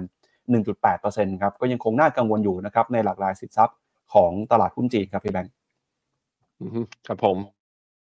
ครับอะอันนี้ก็เป็นเอ่อความเคลื่อนไหวนะครับของ ของจีนครับในช่วงที่ผ่านมานะครับ ก็เป็นความกังวลที่เกิดขึ้นครับ ทีนี้เดี๋ยวพาคุณผู้ชมไปดูความเคลื่อนไหวเพิ่มเติมกันนะครับ ของเศรษฐกิจจีนบ้างว่าเป็นยังไงบ้างฮะก็ตอนนี้เนี่ยนะครับตั้งแต่ที่เรารายงานข่าวกันมาฮะมักจะไม่ค่อยเห็นข่าวดีของจีนสักเท่าไหร่ แม้กระทั่งข่าวเมื่อสักครู่นี้ก็เป็นข่าวที่ไม่ค่อยดีนะครับ แต่อย่างไรก็ตามสุดสัปดาห์ที่ผ่านมา เริ่มเห็นความหวังมากขึ้นแล้วครับ ก็คือจีนเนี่ยเริ่มมีการรายงานตัวเลขเศรษฐกิจที่กลับขึ้นมาเป็นบวกได้แล้วนะครับ ไม่ว่าจะเป็นตัวเลขเภาคการผลิตภาคการบริการรวมไปถึงราคาบ้านด้วยครับ มีตัวเลขไหนบ้างเดี๋ยวเรามาค่อยๆ สรุปกันทีละตัวนะครับ ก็เริ่มต้นกันที่ตัวเลขของภาคการผลิตก่อนนะสำนักงานสถิติแห่งชาติของจีนเปิดเผยนะครับว่ากิจกรรมภาคการผลิตในเดือนกันยายนเริ่มขยายตัวขึ้นมาเป็นครั้งแรกในรอบ 6 เดือนเลยครับ โดย PMI นะครับผู้จัดการฝ่ายจัดซื้อ เพิ่มขึ้นมาแต่ 50.2 ครับ หลังจากที่ติดลบกันมา 6 เดือนนะครับ ก็สะท้อนว่าตอนนี้เนี่ยภาคการผลิตของจีนเริ่มจะขยายตัวได้มากขึ้น ส่วน PMI นะครับในภาคบริการครับก็เพิ่มบวกขึ้นมาเช่นกัน มาอยู่ที่ 51.7 ครับ โดยตัวเลขที่สูงกว่า 50 หมายความว่ากิจกรรมเศรษฐกิจจีนมีการขยายตัวนะครับ โดยในฝั่งของภาคการผลิตภาคการบริการเนี่ยฟื้นตัวขึ้นมานะครับ หลังจากที่ภาคการก่อสร้างยังคงเติบโตได้ แล้วก็ ตลาดเองก็มีความหวังมากขึ้นนะครับจากช่วงก่อนหน้า ที่จีนพยายามจะผลักดันนะครับกระตุ้นเศรษฐกิจ ให้ฟื้นจากภาวะวิกฤตสังหาริมทรัพย์ โดยตอนนี้จีนก็มีการประกาศมาตรการหลายชุดนะครับเพื่อกระตุ้นเศรษฐกิจไม่ว่าจะเป็นการลดสัดส่วนการการสำรองของธนาคารพาณิชย์ การปรับลดอัตราดอกเบี้ยจำนอง แล้วก็รวมไปถึงนะครับอีกหนึ่งตัวเลขที่เป็นความหวังของตลาดก็คือราคาบ้านครับราคาบ้านใหม่ของจีนตอนนี้ปรับตัวขึ้นมาแล้วนะครับเล็กน้อยครับในเดือนกันยายนที่ผ่านมา หลังจากที่ราคาดิ่งลงมาติดต่อกันเป็นเวลา 4 เดือนนะครับ โดยตัวเลขราคาบ้านใหม่ในจีนเนี่ยเพิ่มขึ้นมา คือเล็กน้อยจริงๆฮะ 0.05%ในเดือนกันยายนนะครับ ซึ่งเป็นการรวบรวมข้อมูลจาก 30 เมือง จากทั้งหมด 100 เมืองใหญ่นะครับที่เห็นราคาบ้านมีสัญญาณทรงตัวครับ โดยการปรับขึ้นราคาบ้านในรอบนี้เนี่ยทำให้ตลาดก็มีความหวังว่าปัญหาของภาคอสังหาริมทรัพย์จีน ตอนนี้น่าจะค่อยๆ คลี่คลายไปได้แล้วนะครับ สอดคล้องกันกับมุมมองของ IMF ครับที่บอกว่าตอนนี้มองเห็นสัญญาณการเติบโต ของเศรษฐกิจจีนเริ่มมีเสถียรภาพมากขึ้น แล้วก็เชื่อครับว่าจีนเนี่ยจะสามารถเร่งการเติบโตในระยะกลางได้ ถ้าหากว่ากระตุ้นเศรษฐกิจนะครับปฏิรูปเศรษฐกิจอย่างถูกต้องครับ โดยประเมินว่าจีนนะครับยังคงสามารถเติบโตได้ใน 5%ปีนี้ แล้วก็เป้าหมายในระยะกลางจะเติบโตได้ประมาณ 3.5%นะครับก็เริ่มเห็นความหวังเห็นการฟื้นตัวขึ้นมา แล้วก็รอบนี้นะครับตลาดเองก็เฝ้ารอว่า หลังจากวันหยุดยาววันหยุดวันชาติจีนไปเนี่ยก็น่าจะเริ่มเห็นการบริโภคที่ฟื้นตัวมากขึ้นมากกว่านี้ครับ อืมครับผมอะตอนนี้ตลาดหุ้นจีนจะปิดถึงวันที่เท่าไหร่นะพี่ปั๊บเรามายืนยันกันอีกทีหนึงซิทั้งสัปดาห์นี้ใช่ไหมแล้วสัปดาห์หน้าค่อยเปิด เพราะฉะนั้นตอนนี้ก็ใครที่จะลงทุนในหุ้นจีนคือ ก็เป็นช่วงของการเสพข่าวไปก่อนรอไปก่อน แล้วดูว่าวันชาติเนี้ยมันจะมีโมเมนตัมทางเศรษฐกิจ มีการภาคไอการบริโภคจะฟื้นขึ้นไหมจีนจะมีมาตรการกระตุ้นเศรษฐกิจอะไรเพิ่มเติมหรือเปล่าเเมื่อเป็นมีสัญญาณอย่างนั้นนะแปลว่าไอ้ที่เราถือกันอยู่ทนทนกันอยู่อย่างเงี้ย อย่างน้อยๆ มันก็จะสามารถกระดิก tick up กันขึ้นมาได้บ้าง แต่ถ้ายังไม่มีก็ยังจำเป็นที่จะต้องรอกันต่อไปสำหรับตลาดหุ้นจีนนะครับผมครับอะก็ตอกย้ำกันอีกครั้งหนึ่งนะครับสำหรับคุณผู้ชมฮะช่วงนี้จีนจะหยุดยาวจนถึงวันที่ 6 ตุลาคมเลยนะครับแล้วก็จะกลับมาเปิดกันอีกครั้งหนึ่ง วันที่ 7 ตุลาครับเพราะฉะนั้นช่วงนี้เนี่ยกองทุนหุ้นจีนนะครับจะหยุดการซื้อขายไปก่อน ก็วันนี้นะครับนอกจากหุ้นจีนแล้วเนี่ยตลาดหุ้นฮ่องกงก็ปิดไปด้วย แล้วก็ตลาดหุ้นเอเชียส่วนใหญ่นะครับในหลายประเทศครับก็ยังคงปิดทำการอยู่นะครับ ก็มีหลายตลาดนะครับ มีที่ไหนบ้างเดี๋ยวเรามาสรุปมาย้ำตัวเลขกันอีกครั้งหนึ่งนะฮะก็วันที่ 2 ตุลาคมนะครับยังคงเป็นช่วงของเทศกาลวันหยุดยาวของหลายประเทศนะครับ มีประเทศไหนบ้างฮะเดี๋ยวเรามาดูกันหน่อยครับ ก็สำหรับวันนี้นะครับ ประเทศที่ยังหยุดทำการก็คือมีจีน มีฮ่องกงอ่าแล้วก็มีอินเดียด้วยนะครับ แล้วก็จีนจะยังคงหยุดยาวต่อเนื่องไปส่วนเกาหลีใต้เนี่ยกลับมาเปิดแล้วครับ เกาหลีใต้เอ่อวันนี้เปิดทำการซื้อขายแล้วนะครับ ตัวเลขเป็นยังไงเดี๋ยวเรามาดูกันหน่อยฮะครับล่าสุดเช้าวันนี้นะครับ ตลาดหุ้นของเอเชียที่เปิดทำการซื้อขายมาก็มีตลาดหุ้นญี่ปุ่น ตลาดหุ้นของเอ่อเกาหลีใต้นะครับ ความเคลื่อนไหววันนี้ดัชนีนิกเคอิ 225 เปิดมาบวกขึ้นมาได้ค่อนข้างดีครับพี่แบงก์บวกขึ้นมา 1.5%เลยนะฮะส่วนออสเตรเลียกับนิวซีแลนด์เคลื่อนไหวอยู่ในกรอบแคบ แล้วก็เออเกาหลีใต้ครับ KOSPI เกาหลีใต้กำลังจะเปิดนะครับ เดี๋ยวรอดูกันว่าเป็นยังไงนะครับ อันนี้เป็นความเคลื่อนไหวนะครับของหุ้นเอเชียในเช้านี้เดี๋ยวชวนดูหุ้นญี่ปุ่นนะครับหุ้นญี่ปุ่นวันนี้บวกขึ้นมาได้ค่อนข้างดีนะครับครับผมอะญี่ปุ่นตอนนี้บวกขึ้นมาได้ 1.6%นะขึ้นมายืนเหนือเส้นค่าเฉลี่ย 100 วัน แต่ว่าตัว MACD เนี่ยยังอยู่ในโซนต่ำเส้นศูนย์อยู่ในขณะที่ RSI ยังไม่ได้ทะลุ 50 นะ ยังไม่ confirm ว่าการ rebound ขึ้นมารอบนี้เนี่ยจะกลับคือหยุดหยุดขาลงของตั้งแต่ตอนครึ่งเดือนหลังของเดือนกันยาหรือยังนะครับ ในขณะที่ TOPIX เนี่ยลงมาทดสอบเส้นค่าเฉลี่ย 50 วัน แล้วก็ดีดกลับขึ้นมาได้ด้วยทันทีเหมือนกันคือ ญี่ปุ่นจะใช้จังหวะนี้หรือไม่อ่าจะใช้จังหวะที่ sentiment แย่ๆจากทางฝั่งจีนเนี่ยจะไม่มีเพราะมันปิดตลาดอยู่ แล้วก็ใช้ตอนนี้ในการ rebound หรือเปล่าลองมาดูกันครับ ครับ ก็เมื่อวานนี้ครับวันที่ 1 ตุลาคมที่ผ่านมาเป็นวันชาติของจีนนะครับ สิ่งที่ตลาดอยากจะเห็นก็คือการกลับมาท่องเที่ยวเดินทางของจีนจะกลับมาคึกคักมากขึ้นนะครับ แต่ปรากฏว่าข้อมูลบ่งชี้เนี่ยกลายเป็นว่าคนจีนครับ ส่วนใหญ่นะครับ ไม่ได้อยากจะออกไปเที่ยวต่างประเทศกันสักเท่าไหร่นักส่วนใหญ่บอกว่าอยากจะยังเที่ยวอยู่ในประเทศอยู่นะครับ ก็ผลสำรวจครับล่าสุดนะครับของนักท่องเที่ยวชาวจีน ออกมาเปิดเผยระบุว่า คนจีนครับในปีนี้ในช่วงของเทศกาลโกลเด้นวีคเนี่ยเขาเดินทางเฉลี่ยกันละวันละประมาณ 112 ล้านคนนะครับ แต่ก็ต่างชาตินะครับที่หวังว่าชาวจีนจะเดินทางมาเที่ยวในประเทศของตัวเองเนี่ยอาจจะผิดหวังเพราะว่าส่วนใหญ่ยังคงเป็นการท่องเที่ยวในประเทศ โดยมีข้อมูลนะครับว่าจองที่พักยอดจองของจีนตอนนี้สูงขึ้นมามากกว่าช่วงก่อนโควิดถึงประมาณ 500%เลยครับโดยเทศกาลโกลเด้นวีคของจีนนะครับเริ่มต้นตั้งแต่วันที่ 29 กันยายนที่ผ่านมาท่ามกลางความหวังนะครับทั้งภายในและก็ภายนอกประเทศ ว่าคนจีนจำนวนมากจะเข้ามาเดินทางแล้วก็ช่วยกระตุ้นเศรษฐกิจนะครับ แต่ปรากฏว่าภาคการท่องเที่ยวของไทยเนี่ยอาจจะผิดหวังสักหน่อย เนื่องจากนักท่องเที่ยวชาวจีนนะครับ ส่วนใหญ่ยังเน้นเดินทางในประเทศอยู่ โดยสำนักข่าว Nikkei Asia ออกมาเปิดเผยนะครับว่า สถาบันการท่องเที่ยวของจีน ออกมาระบุว่าตัวเลขการเดินทางท่องเที่ยวจะอยู่ที่ประมาณ 112 ล้านคน เท่ากับช่วงของปี 2019 แต่ข้อมูลของปีนี้แตกต่างกันไปก็คือชาวจีนนะครับ ส่วนใหญ่ตัดสินใจที่จะ อยู่ในประเทศมากกว่า โดยแพลตฟอร์มนะครับผู้ให้บริการการจองที่พักของจีนเนี่ยระบุนะครับว่าตัวเลขการจองที่พักในประเทศช่วงวันหยุดยาว ปีนี้เพิ่มขึ้นมาเมื่อเปรียบเทียบกับปี 2019 นะครับมากกว่า 500%เลยครับ โดยปักกิ่งอู่ฮั่นซีอานถือว่าเเป็นเมืองอันดับต้นๆนะครับขณะนี้หางโจวเนี่ยซึ่งเป็นเจ้าภาพในการจัดเอเชียนเกมก็ดึงดูดนักท่องเที่ยวได้เป็นจำนวนมากเช่นกันนะครับ เพราะฉะนั้นเนี่ยรอบนี้ปีนี้นะครับความหวังของต่างประเทศอาจจะซบเซาลงไปหน่อยเพราะว่าจีน ก็ยังตัดสินใจนะครับท่องเที่ยวเน้นเดินทางกันอยู่ในประเทศมากกว่าครับพี่แบงค์ครับพี่แบงค์เสียงใน YouTube เหมือนจะหายไปนะครับ ครับอะมันก็นั่นแหละครับ มันอยู่ที่ว่าคือถ้าจีนนะกลับมาบูมในทางใดทางหนึ่งนะ ก็คือคนยอมออกมาจับจ่ายใช้สอยมากขึ้น รัฐบาลทำมาตรการหรือบรรยากาศมันทำให้คนเนี่ยอย่างย้อยก็ยินดีที่จะควักกระเป๋า ซึ่งมีเงินออมอยู่เยอะเนี่ยมากระตุ้นเศรษฐกิจได้บ้าง นั้นขาลงที่ถูกปรับลดประมาณการ GDP ลงมา ซึ่งล่าสุดเนี่ยหลาย ๆสำนักเนี่ยบอกว่าจีนปีนี้อาจจะโตต่ำกว่า 5%เนี่ยคือถ้ามันชดเชยได้บ้างนะแล้วกลับขึ้นมายืนได้ ผมคิดว่าตลาดหุ้นจีนก็จะมีโอกาสรีบาวช่วงสั้น ไม่ใช่แค่วัน 2 วันแบบว่าเดี๋ยวบวก 2%แล้วเดี๋ยวก็กลับมาลบอีกแล้ว ผมคิดว่ามันต้องเห็นเป็นเซนติเมนต์ในภาพรวมระยะยาวมากขึ้นไป เพราะฉะนั้นเรายังไม่ถอดใจกับจีนนะฮะแต่ในความเห็นของผมคือ ถ้าจะถือเป็นกองอย่างเช่น S S F I M F ที่ลงทุนยาวนาน เรายังอายุแบบว่ายังไม่ถึง 40 เลย ต้องถือไปจนเกษียณเนี่ยหรือว่ามีระยะเวลา time frame ลงทุนอีก 10 ปีข้างหน้าอย่างเงี้ยผมคิดว่าจีนอาจจะไม่เหมาะในการถือยาวขนาดนั้น เพราะไซเคิลของตลาดจีนอย่างเงี้ยเขาแบบว่า คือเรียกว่ามีมาตรมาตรการทั้งผ่อนคลายแล้วก็มาตรการในแง่ของทำนโยบายตึงตัวเนี่ย รอบของมันสั้นกว่าวงจรเศรษฐกิจของประเทศอื่น ๆ แต่ถ้าแบบว่ามองแล้วถือประมาณสักหนึ่งปีถึงสองปีข้างหน้าอย่างเงี้ย ผมคิดว่าอัพไซด์ยังอยู่อยู่มีอยู่ ยังมีความหวังอยู่ เพียงแต่ว่าเราต้องเห็นสัญญาณกระดิก tick up อะคือเป็นสัญญาณซื้อในกราฟเทคนิคที่ค่อนข้างชัดหน่อยถึงจะค่อยแบบว่าเข้าไปสะสมหรือเข้าไปถัวเฉลี่ยทุนเดิมที่เรามีครับครับ ซึ่งบรรยากาศตอนนี้นะครับ จากเรื่องของเศรษฐกิจจีน จากความเสี่ยงเศรษฐกิจถดถอยเนี่ยทำให้หลายคนนะครับ ค่อนข้างกังวลเรื่องของโลกการลงทุนฮะ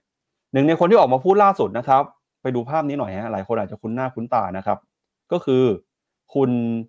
Larry Fink ครับคุณ Larry Fink เนี่ยเป็น CEO ของ BlackRock นะครับหนึ่งในบริษัทจัดการกองทุนที่มีขนาดใหญ่ที่สุดของโลกครับ ก็เมื่อประมาณสักช่วงสองสัปดาห์ที่ผ่านมา ก็เป็นหนึ่งในคนที่คุณเศรษฐาเข้าไปพบนะครับ ที่ที่จะเชิญชวนเข้ามาลงทุนในประเทศไทยครับปรากฏว่าในวันศุกร์ที่แล้วครับคุณ Larry Fink เนี่ยเขาไปพูดในงานสัมมนานะครับที่เยอรมนีครับเขาบอกว่าตั้งแต่เขาทำงานมา 30 ปีเนี่ย เขาไม่เคยเห็นช่วงไหนที่ตลาด มีความกังวลมากขนาดนี้มาก่อนตลอดประสบการณ์การทำงานทั้งหมดของเขาเลยนะครับเขาบอกสิ่งที่เขาเห็นเนี่ยคือ ตอนนี้ตลาดค่อนข้างกังวลมากครับกังวลเรื่องของเศรษฐกิจจะเข้าสู่ภาวะวิกฤต กังวลเรื่องของตลาดหุ้นจะล่มสลายนะครับ แต่เขาบอกว่าจริงๆแล้วเนี่ยมันก็ยังมีความหวังที่ซ่อนอยู่ โดยพ้องยิ่งถ้าหากว่าไปพิจารณานะครับในแง่มุมของเศรษฐกิจจีนครับเขาบอกตอนนี้เนี่ยคนจีนนะครับ ยังมีสัดส่วนการออมที่สูงมาก แล้วก็สัดส่วนการใช้จ่ายเนี่ยคนจีนก็ยังคงประหยัดอยู่ครับ แม้ว่าจะมีเเรื่องของโควิดเรื่องของอะไรเข้ามา แต่ถ้าดูอัตราการออมของชาวจีน ยังคงแข็งแกร่งอยู่นะครับ ตอนนี้เนี่ยชาวจีนเขาบอกว่ามีการเก็บสะสมเงินออมนะครับประมาณ 35%ของ disposable income ครับ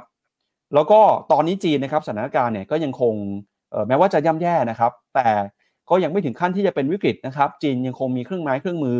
ยังคงมี มาตรการเข้ามากระตุ้นเข้ามาช่วยหนุนนำทางเศรษฐกิจอยู่ ส่วนในฝั่งของสหรัฐอเมริกานะครับแม้ว่าจะมีความเสี่ยง แต่เขาก็เห็น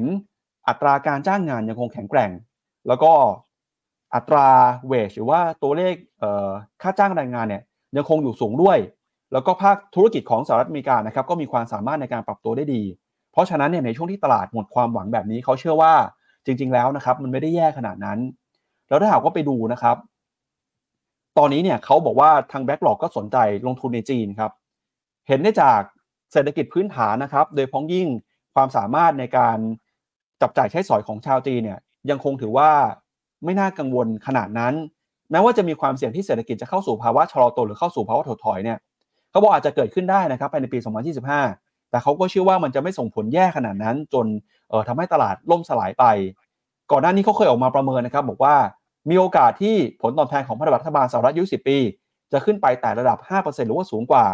นั่นเป็นเพราะว่าเรื่องของอินฟลชันเรื่องของเงินเฟ้อนะครับ แต่ไหนก็ตาม เศรษฐกิจที่เป็นอยู่ตอนนี้ยังคงมีความหวังอยู่ครับ บรรดา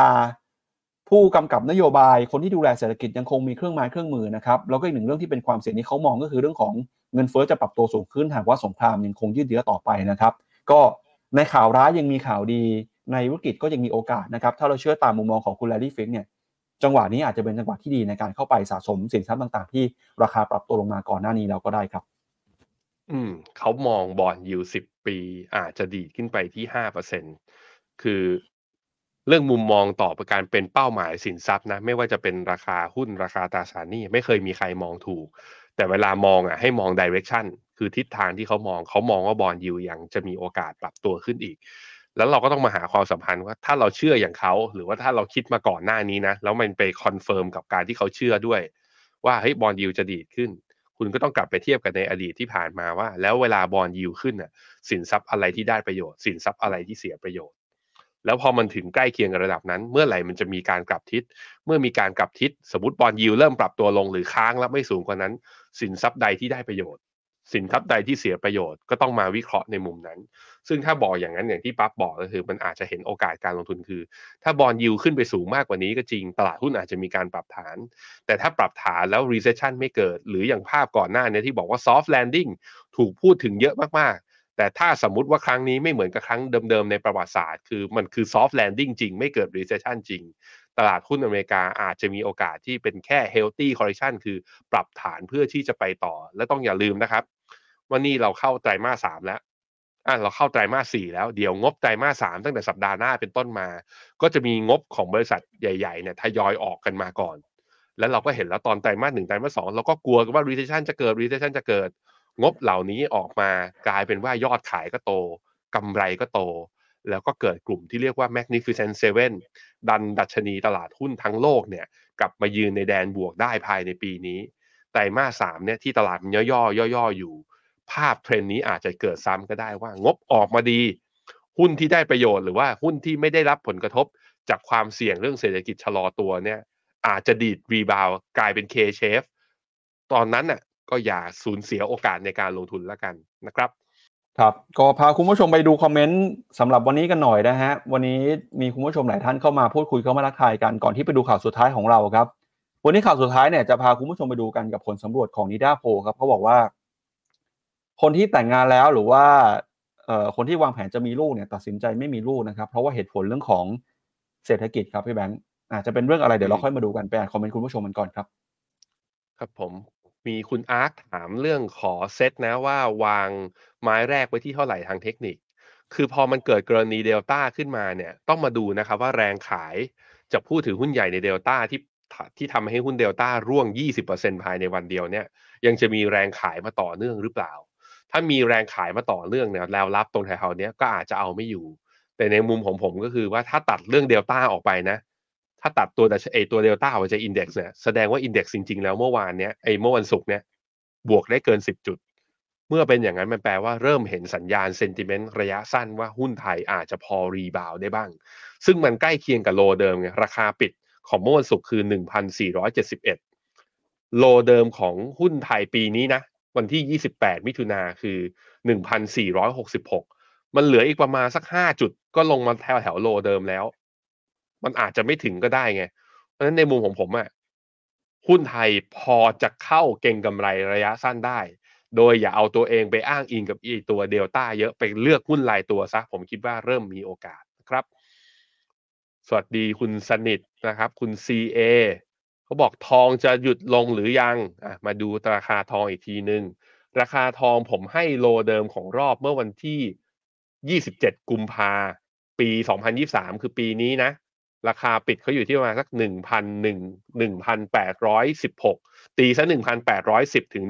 1,815 เนี่ย ผมคิดว่าโซนนี้เป็นโซนที่ถ้าใครถือทองระยะยาวๆ ผมคิดว่าน่าเก็บ แต่ถึงตรงนี้เนี่ยระยะสั้นทองอาจจะเริ่มมีรีบาวได้บ้าง ถ้าดอลลาร์เนี้ยกลับมาอยู่ในโซนอ่อนค่า ซึ่งเรายังไม่เห็นนะดอลลาร์เนี่ยยังทิศทางยังค่อนข้างชัดเลยว่ายังจะแข็งต่อไปเรื่อยๆ สักระยะหนึ่ง จนกว่าเนี่ยเราจะเห็นแท่งแดงเนี่ยย่อลงมาแล้วหลุดต่ำกว่าเส้นค่าเฉลี่ย 20 วัน ซึ่งตอนนี้เส้นค่าเฉลี่ย 20 วันอยู่ที่ 105.4 นะทุกคนนะ มีคำถามเรื่องเอ่อแนวรับ NASDAQ อยู่ที่เท่าไหร่ แนวรับ NASDAQ รอบนี้คือผมมองเป็น sideway down channel ซึ่ง sideway down channel เนี่ย NASDAQ นะตอนนี้นะ กรอบล่างของเขาจะอยู่ที่หนึ่งพันสองร้อยอ่าหนึ่งหมื่นสองพันเก้าร้อยก็คือลงได้จากตัวนี้ประมาณสักสามถึงสี่เปอร์เซ็นแต่อาจจะไม่ลงก็ได้นะทุกคน ถ้ามันกลับมายืนกลับไปทะลุเหนือเส้นค่าเฉลี่ยสองอ่าหนึ่งร้อยวันได้อีกครั้งหนึ่งเนี้ยผมคิดว่าจะได้ buy signal จาก ACD ก็แปลว่า เพราะว่ามันเข้าช่วง e a r n i n g season ด้วย เวลามันเข้าช่วงเวลาหัวเลี้ยวหัวต่อแบบนี้ผมจะดูทั้งในแง่ของผลประกาศของไอ้ผลผลจากการประกาศไอ้ผลการดำเนินงาน พร้อมๆกับตัวดูแพทเทิร์นของดัชนีประกอบกัน จะไม่ได้มองแค่ดัชนีเพียงอย่างเดียว เพราะฉะนั้นผมยังมีหวังว่า NASDAQ แนวข้างล่างเนี้ยอาจจะไม่ลงมาทดสอบ คิดว่าถ้างบออกมาดีนะ อาจจะพุ่งกลับขึ้นมาได้และ outperform กองทุนอื่น ๆนะครับ มีถามเรื่องกองน้ำอ่ากองเวียดนาม ข่าวออกนี่เยอะคนรอรอบย่อไหม ตอนนี้ย่ออยู่มาดูราคาเวียดนามนะ VN 3 0ตอนนี้เนี่ยย่อลงมาเนี่ยพยายามจะหลุดเส้นค่าเฉลี่ย100 วันลงไป แต่ก็ไม่หลุดลงไปดีจริงนะแล้ว sentiment เช้านี้เนี่ยทางฝั่งญี่ปุ่นกลับมาบวกแล้ว ใครเปิดตอนนี้บวกกันทั้งหมด ผมคิดว่าเวียดนามมันลงมาแล้วครับ ตรงนี้เป็นโซนที่ถ้าคุณเชื่อว่ามันไม่หลุดต่ำกว่าต่ำกว่าเส้น 100 นะ ก็รับได้สักไม้หนึ่ง แต่เผื่อไว้หน่อย เผื่อว่าถ้ามันร่วงหรือมีเหตุการณ์เซอร์ไพรส์อะไรอีกทีหนึ่งเนี่ย ก็มีเส้นค่าเฉลี่ย 200 วันที่ตอนนี้ตัวเลขสวยเลยตองหนึ่งหนึ่งหนึ่งหนึ่งหนึ่งไม่ใช่ตองนี่หนึ่งสี่ตัวอะครับหนึ่งพันหนึ่งร้อยสิบเอ็ดจุดมีตรงนั้น ก็เป็นแนวรับสำคัญอีกที่หนึ่งอะพี่ปั๊บไปข่าวสุดท้ายกันครับครับอ่าเรื่องเงินทองต้องวางแผนนะครับ ถ้าหากว่าวางแผนเรื่องการเงินไม่ดีอาจจะส่งผลกระทบต่อเป้าหมายหลาย ๆ เรื่องโดยเฉพาะยิ่งเรื่องของการสร้างครอบครัวด้วยนะครับ ล่าสุดครับนิดาโพออกมาเปิดเผยว่าตอนนี้คนที่ไม่อยากมีลูกเนี่ยเพราะว่าเขากังวลครับกับเรื่องของค่าใช้จ่าย แล้วก็สภาพสังคมนะครับ ตอนนี้เนี่ยนะครับเขาไปสำรวจครับคนที่มีอายุตั้งแต่ 18 ถึง 40 ปีนะครับทั่วประเทศเลยครับก็กระจายกันในหลากหลายภูมิภาคหลายระดับการศึกษาอาชีพแล้วก็รายได้ทั่วประเทศเลยนะครับเขาบอกว่าประชากรที่มีอายุตั้งแต่ 18 ถึง 40 ปีจำนวน 1,310 หน่วยตัวอย่างเนี่ย ไปถามเกี่ยวกับการมีลูกไม่มีลูกในยุคปัจจุบันนะครับเอ่อสำรวจเรื่องของสถานะการแต่งงานแล้วก็การมีลูกครับ พบว่า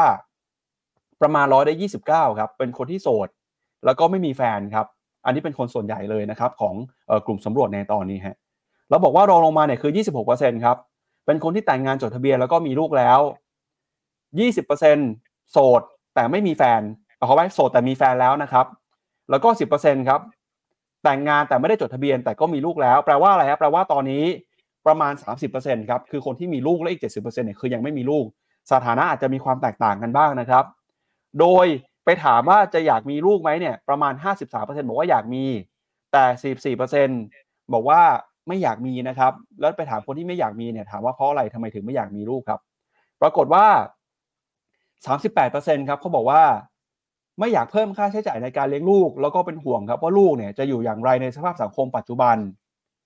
37.7%บอกว่าไม่อยากมีภาระที่ต้องดูแลลูกนะครับ 33%บอกว่าต้องการมีชีวิตที่อิสระ แล้วก็ 17%บอกว่ากลัวเลี้ยงลูกได้ไม่ดี 13%ครับบอกว่าอยากให้ความสำคัญกับงานมากกว่า 5%บอกว่าสุขภาพของตัวเองอาจจะไม่ค่อยดีนะครับ แล้วพอออถามคนที่ไม่อยากมีลูกเนี่ยเขาถามว่ากังวลไหมว่า แล้วต่อไปในอนาคตเนี่ยจะมีจำนวนเด็กเกิดใหม่ที่น้อยลง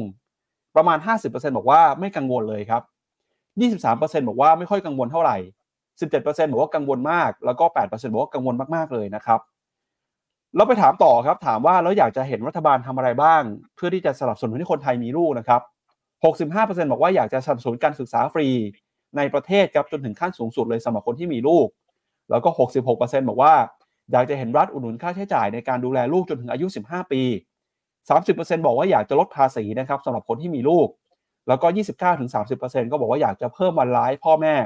ในการเลี้ยงลูกนะครับ อันนี้ก็เป็นผลสำรวจของนิด้ครับที่เขาไปสำรวจมา ก็จะเห็นว่าครึ่งๆนะครับ คนไทยเนี่ยอยากมีลูกกับไม่อยากมีลูก แล้วก็เหตุผลประมาณ 60-70%เลยครับเขากังวลกันว่า มีลูกแล้วจะเลี้ยงได้ไม่ดี หรือว่าไม่มีความพร้อมเนื่องจากมาจากปัญหาเหตุผลเรื่องของสถานะเศรษฐกิจ แล้วก็การเงินนะครับเศรษฐานะต่างๆเนี่ยจะกลายเป็นตัวกดดันทำให้คนตัดสินใจ ที่จะไม่มีลูกต่อไปในอนาคตครับพี่ปั๊บขอหน้าย้อนกลับไปเมื่อกี้หน้าหนึ่ง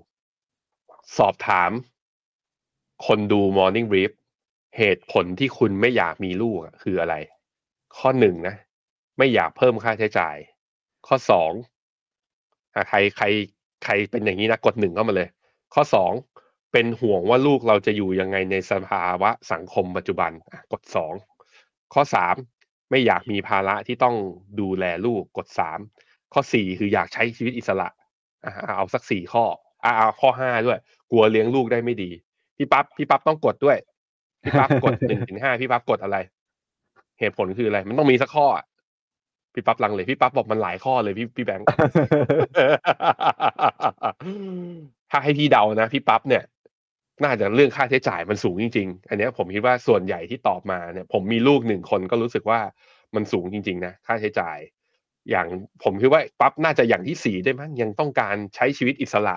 แล้วก็อาจจะเพราะตัวเองยังทำงานอยู่หนักๆอย่างเงี้ย มีลูกมาก็กลัวว่าแบบว่าคุณภาพหรือคุณภาพในการเลี้ยงลูก อาจจะทำไม่ได้เต็มที่หรือเปล่าพี่ปั๊บตอบหน่อยสักข้อหนึ่งพี่ปั๊บเออตอบมาไหน ถ้าผมตอนนี้ผมน่าจะเป็นข้อสองนะครับอ๋อเหรอครับจริงๆข้อหนึ่งข้อสองโอ้ยใกล้ๆกันครับพี่แบงค์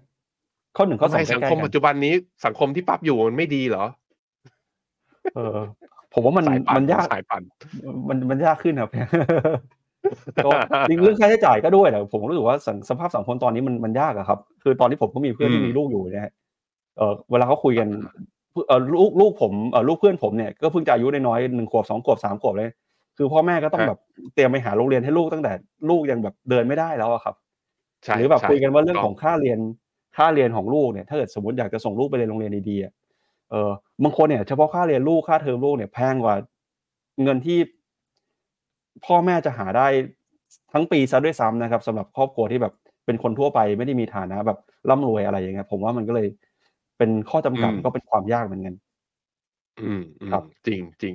อะไปทางด้านขวาไปทางด้านขวาโหคนดู active กันมากนะตอบความเห็นกันเข้ามา มีบางคนแบบพิมพ์เข้ามาคุณอันเฮอร์รี่หนึ่งสองสามสี่ห้าคือครบทุกอย่างเลย พี่เคลลี่มีแล้วแต่เลือกหนึ่งกับสองโหจริง พี่เคลลี่ตอนนี้ยังอยู่เชียงรายป่ะฮะ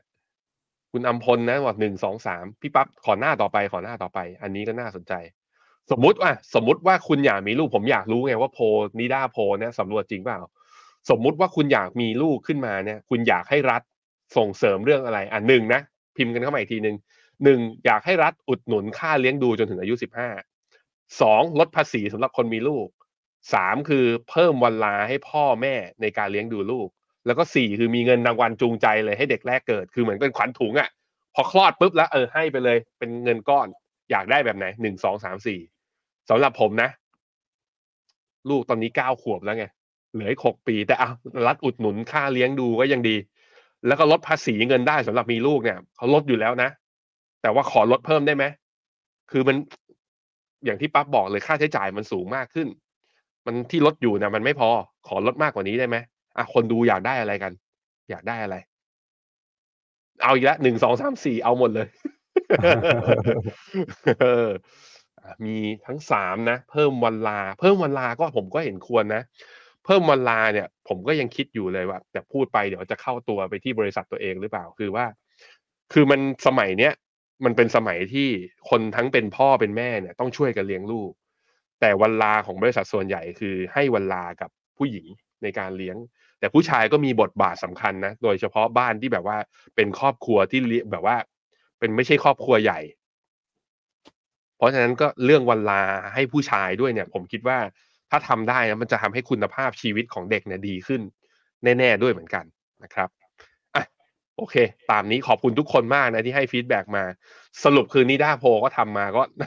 น่าจะจริงนะคนดูเราก็เป็นครับแบบนั้นเหมือนกันพี่ปั๊บครับจริงๆใน Clubhouse ก็มีหลายท่านตอบมาด้วยนะครับ ก็ส่วนใหญ่ก็มองเรื่องของค่าใช้จ่ายเนี่ยนะครับ เป็นปัจจัยสำคัญที่จะตัดสินใจจริงมีลูกหรือไม่มีจริงลูกนะครับ อืมฮะครับ อืม ครับขอบคุณทุกคนมากที่ feedback กันเข้ามานะ โอกาสลามาแล้วพี่ปั๊บบอกปั๊มเลย คุณจอดี้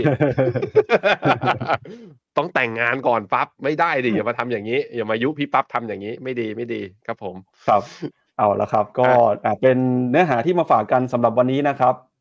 ก็ก่อนจากกันไปครับในช่วงท้ายรายการวันนี้เนี่ยเราก็มีเอ่อไฮไลท์รายการนะครับ ที่ออกอากาศในวันนี้ครับในเพจของ The Opportunity ครับกับรายการ The Opportunity Talk ที่จะพาคุณผู้ชม